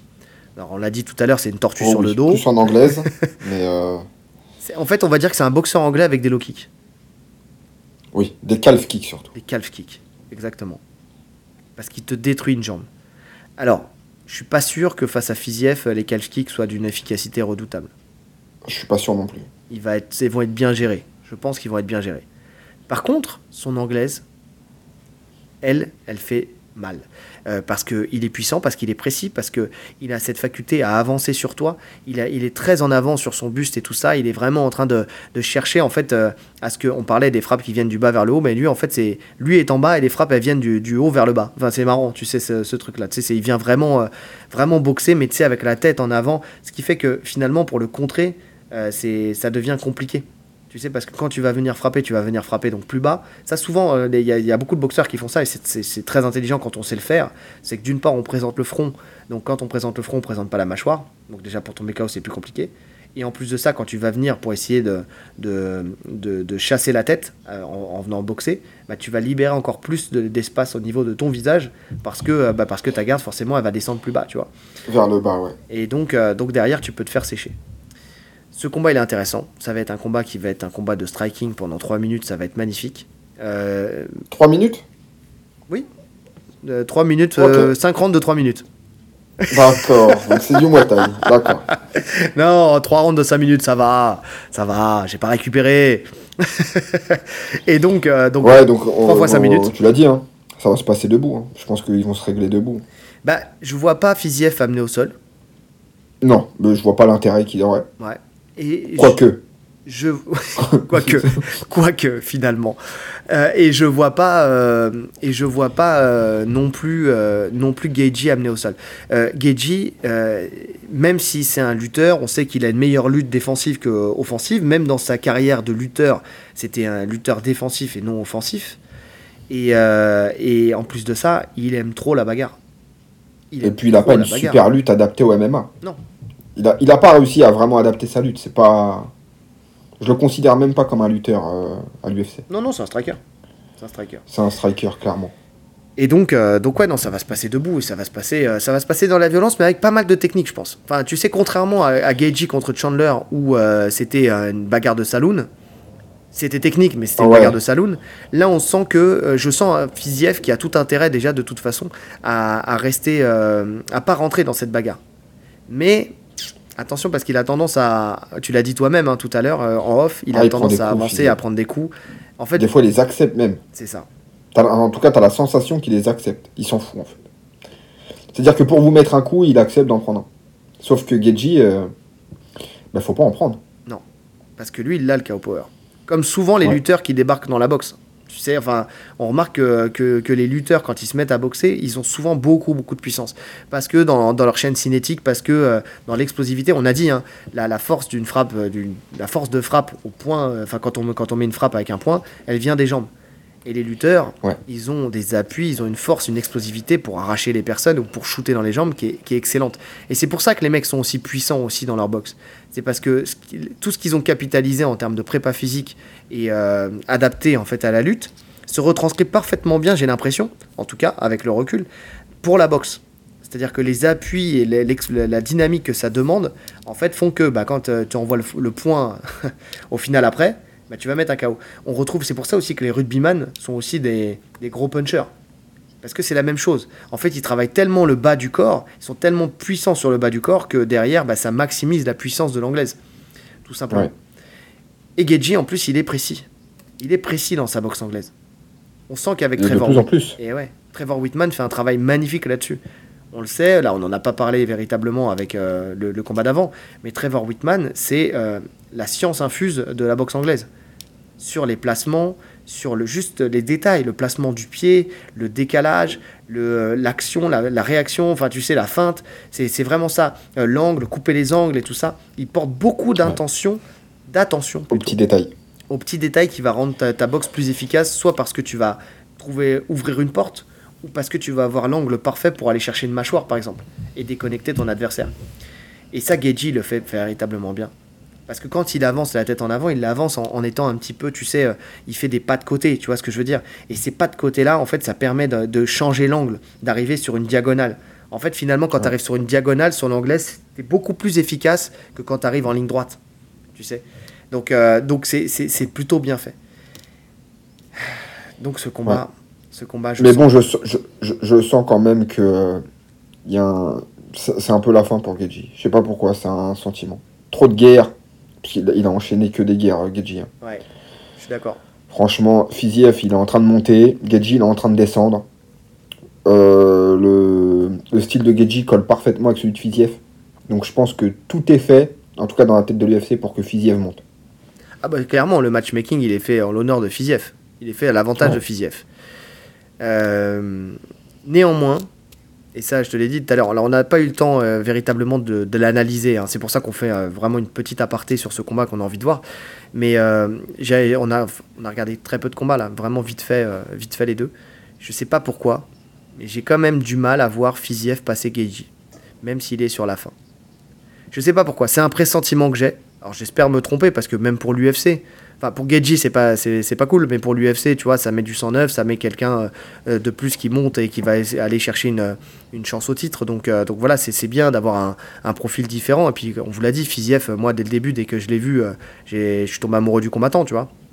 Mais, mais pourtant, je sais pas pourquoi, mais quand je vois les erreurs de Fiziev, quand justement tu disais qu'il prend beaucoup de frappes, quand je vois qu'il il accepte, il accepte la bagarre et que même s'il désengage bien sur les frappes et qu'il a, qu'il a quand même une garde hermétique, ça reste un professionnel du kickboxing. Hein. Il est vraiment très très fort en kickboxing. Mais je vois, je vois Geji en capacité de le toucher. Maintenant, la réponse c'est est-ce que la mâchoire de Fiziev, parce que qui pour l'instant n'a pas montré de faille, hein. Je dis ça, c'est une supposition. Hein. Est-ce qu'elle est, elle est capable d'encaisser les frappes de Geji à répétition Qui va mettre un gros rythme. En fait, c'est ça aussi. C'est que ce qui m'a ce qui m'a marqué et ce qui m'a fait pencher de ce côté-là, c'est que Fiziev c'est pas quelqu'un qui va mettre un gros rythme. Il a sa boxe, il est pur, il va s'installer et puis voilà, il va faire un combat de boxe. Geji il te met un rythme de dingue pendant trois rounds quoi. Il te fonce dessus, il a le cardio pour. Ouais, mais les frappes de Fiziev elles sont tellement puissantes et précises que tu le respectes. Tu, tu peux pas forcément lui mettre un rythme de ouf. Oui, certes. Ça, je suis d'accord. Quand, quand, quand, tu te prends 2-3 middle sur tes entrées, tu vas te dire, ok, mon rythme, il va peut-être se calmer un petit peu. Je vais souffler un peu. Donc, après, Geji, c'est un encaisseur, hein. c'est un guerrier. Bah, c'est ça, c'est que le mec, il a, son, il a ce grain de folie qui fait que tu peux le briser, mais il va quand même t'avancer dessus, quoi. Tu sais, on l'a vu dans des phases où il est complètement sonné, et il continue à y aller et à aller chercher la ressource pour aller, euh, aller chercher la victoire, quoi. C'est ça le truc, c'est que dans l'adversité, il a cette capacité à aller chercher la ressource pour aller chercher la victoire. Fiziev, on l'a pas encore vu comme ça. Sur les, phases, euh, sur les phases de chaos, il peut, euh, de chaos, euh, CH, AO, il, peut, il, peut coucher n'importe qui, Geji. Ouais. Et, et Fiziev, c'est ce que je disais, là, on l'a pas encore vu dans une phase où il est vraiment, vraiment dans le dur. Je sais pas, ça te parle ou pas? Vraiment il s'est euh, il a fait la guerre et euh, c'est pas genre il a accepté de prendre des frappes et il a pris des coups et puis euh, et puis voilà. Mais dans le truc où, où il est dans une guerre de tranchées. en j'ai un combat où il se fait ouvrir. Où il saigne à l'arcade. Je sais plus c'est contre qui. Mais si il a eu des combats quand même où c'était en tout cas il y avait de la réponse debout. Ouais. Si si il a eu des combats et puis de toute façon, comme tu as dit, c'est un striker, avec euh, sûrement euh, un nombre incalculable de combats en, oui. en striking, donc des guerres, il, en a connu. Ouais. Ah ouais. Après, voilà. Après, c'est peut-être aussi parce que euh, trop souvent, j'ai vu des mecs en fait, qui brillaient quand ils étaient en bas, et puis dès qu'ils arrivent et qu'ils se frottent au top 5, entre guillemets, bah là, bah, ça, voilà, ils se retrouvent face à une porte aussi, tu vois. Où le niveau, le gap, il est trop, trop important. Ouais. Ouais, je sais pas. Donc à voir. Moi en tout cas, je donne mon avis, qui n'est pas forcément un pronostic, mais je me dis Geji, il faut pas l'enterrer trop vite. Et je me demande si Geji peut pas euh, peut pas remporter ce combat. Alors je sais pas par KO ou par euh, par décision. Hein. Je, je, je vais pas j'ai pas assez analysé pour euh, pour, pour pouvoir être plus précis là-dessus. Mais je sais pas pourquoi. Je me demande si Geji va pas encore une fois briller briller sur ce combat-là. Et va pas le vieux lion va pas va pas justement stopper le, jeune lion euh, encore pour un moment. Hein. Ça ne veut pas dire que Fiziev va pas revenir, hein. mais je sais pas. Je, je, le sens comme ça. Ok. Moi, je, vois, je, reste sur, je reste sur Fiziev. Écoute, on, verra. On verra. On aura je reste sur Fiziev euh, par décision. Oui. Parce que c'est en trois rounds. Oui, ouais, ouais. Par contre, ouais, c'est vrai que j'ai. Ouais. Alors, je, ne le vois pas le finir quand même. Fiziev, euh, c'est vrai que quand si je le vois gagner, je le vois à la décision. Et euh, par contre, Geji, si je le vois gagner, je peux le voir à la décision comme je peux le voir mettre un KO. Ok. C'est noté. C'est noté. Les mots sont notés, sont enregistrés même. D'ailleurs, parlons-en de cet enregistrement. On va devoir y mettre fin. Donc. Euh... Bah oui. Donc, 1h52. Euh, hein. Bah, on est dans nos, dans nos habituels, là. On, est dans, on est dans les clous. Hein bah, sinon, les gens, si on fait trop court, ils seront plus. Euh, ils, vont penser bah que c'est quelqu'un d'autre. Ils vont s'ennuyer. Ils vont penser que c'est quelqu'un d'autre. On pense à tous ceux qui prennent le train, qui prennent la voiture et qui, au bout d'une demi-heure. Qui prennent l'avion. Qui, qui, prennent l'avion, qui, qui, au bout d'une demi-heure, vont devoir changer de podcast. Avec nous, ça va. Vous pouvez faire un Paris-Nice et vous aurez encore de quoi faire. donc, euh, donc voilà, bah écoutez, en tout cas, encore une fois, merci à tous euh, pour euh, la force que vous nous donnez en ce moment. Vraiment, on est vraiment très content. que ça soit en commentaire, que ça soit avec les likes, que ça soit avec les vues, que ça soit avec les nouveaux abonnés, tous les messages. Encore une fois, mais moi, honnêtement, je vais le dire et je le redirai à chaque fois. Vu l'épisode qu'on a fait là sur le débrief du King and the G, je m'attendais quand même à ce qu'on se fasse terminer par pas mal de monde. Enfin, tu sais, des, des gens qui, euh, qui, qui, diraient euh, encore des gens qui vont taper sur le MMA Factory, qui vont taper sur Lopez, qui vont taper sur Gann, alors qu'on l'a fait pas dans ce sens-là, hein. on l'a vraiment fait euh, pour le bien du MMA français, et vous le savez, et en fait vous l'avez compris. Et ça vraiment, et je suis, moi c'est ça qui m'a agréablement surpris, c'est que dans les commentaires vous nous avez remonté ça. vraiment, cette qu'on avait réussi sur, sur une heure et demie de podcast à, à toujours rester droit et objectif dans, dans notre analyse. C'est ce qu'on voulait. Merci de l'avoir compris, merci de l'avoir entendu. Donc ça, c'est très bien. Alors, je répondrai pas aux gens qui ont écouté. Il y en a un qui m'a dit, ouais, au bout de 6 minutes, j'ai coupé euh, machin et qui m'a fait toute une diatribe derrière. Qu'est-ce que tu veux que je te réponde? Euh, Écoute tout le podcast et puis on en rediscute après. Enfin, tu vois, quelqu'un qui nous juge sur 6 minutes, sur 1h30 de podcast, ça, bah, ça je peux pas l'entendre. Hein. Ça, mon ami, euh, je l'ai renvoyé à notre podcast et je lui ai dit, écoute, euh, on en rediscute dans une heure et demie, je lui ai dit. Maintenant. 6 euh, minutes, c'est juste l'intro. Mais ouais, qu'est-ce que tu veux Qu'est-ce que tu veux? 6 minutes, 6 minutes, j'ai même pas eu le temps de dire qu'on était le podcast préféré après les autres. Tu vois, j'ai pas eu le temps encore. Donc, donc voilà, donc merci, continuez à partager, continuez à liker, continuez à vous abonner parce que quand on fait 3000 vues et qu'on a que même pas 600 abonnés, ça veut dire qu'il y en a plein qui écoutent sans s'abonner. Et je vois les chiffres. Et oui, maintenant YouTube il nous donne. Et on vous voit tous. Et on vous voit tous, on sait qui vous êtes. Retournez-vous, on est là. non, mais en tout cas, voilà, donnez-nous de la force. Les 5 étoiles sur Spotify, Apple Podcast et tout ça. Voilà, merci. On essaie de, donner plus de temps, euh, plus de temps, de vous donner plus de temps donc essayez de nous donner un peu plus de force si vous le pouvez. Et puis, euh, on n'est pas encore à vous demander de l'argent, on verra à ce moment-là. En tout cas, voilà. en tout cas, on vous remercie. Il ne nous reste plus qu'à vous souhaiter une bonne journée. Ou une bonne soirée. En fonction de l'heure à laquelle vous nous écoutez. Allez, salut Salut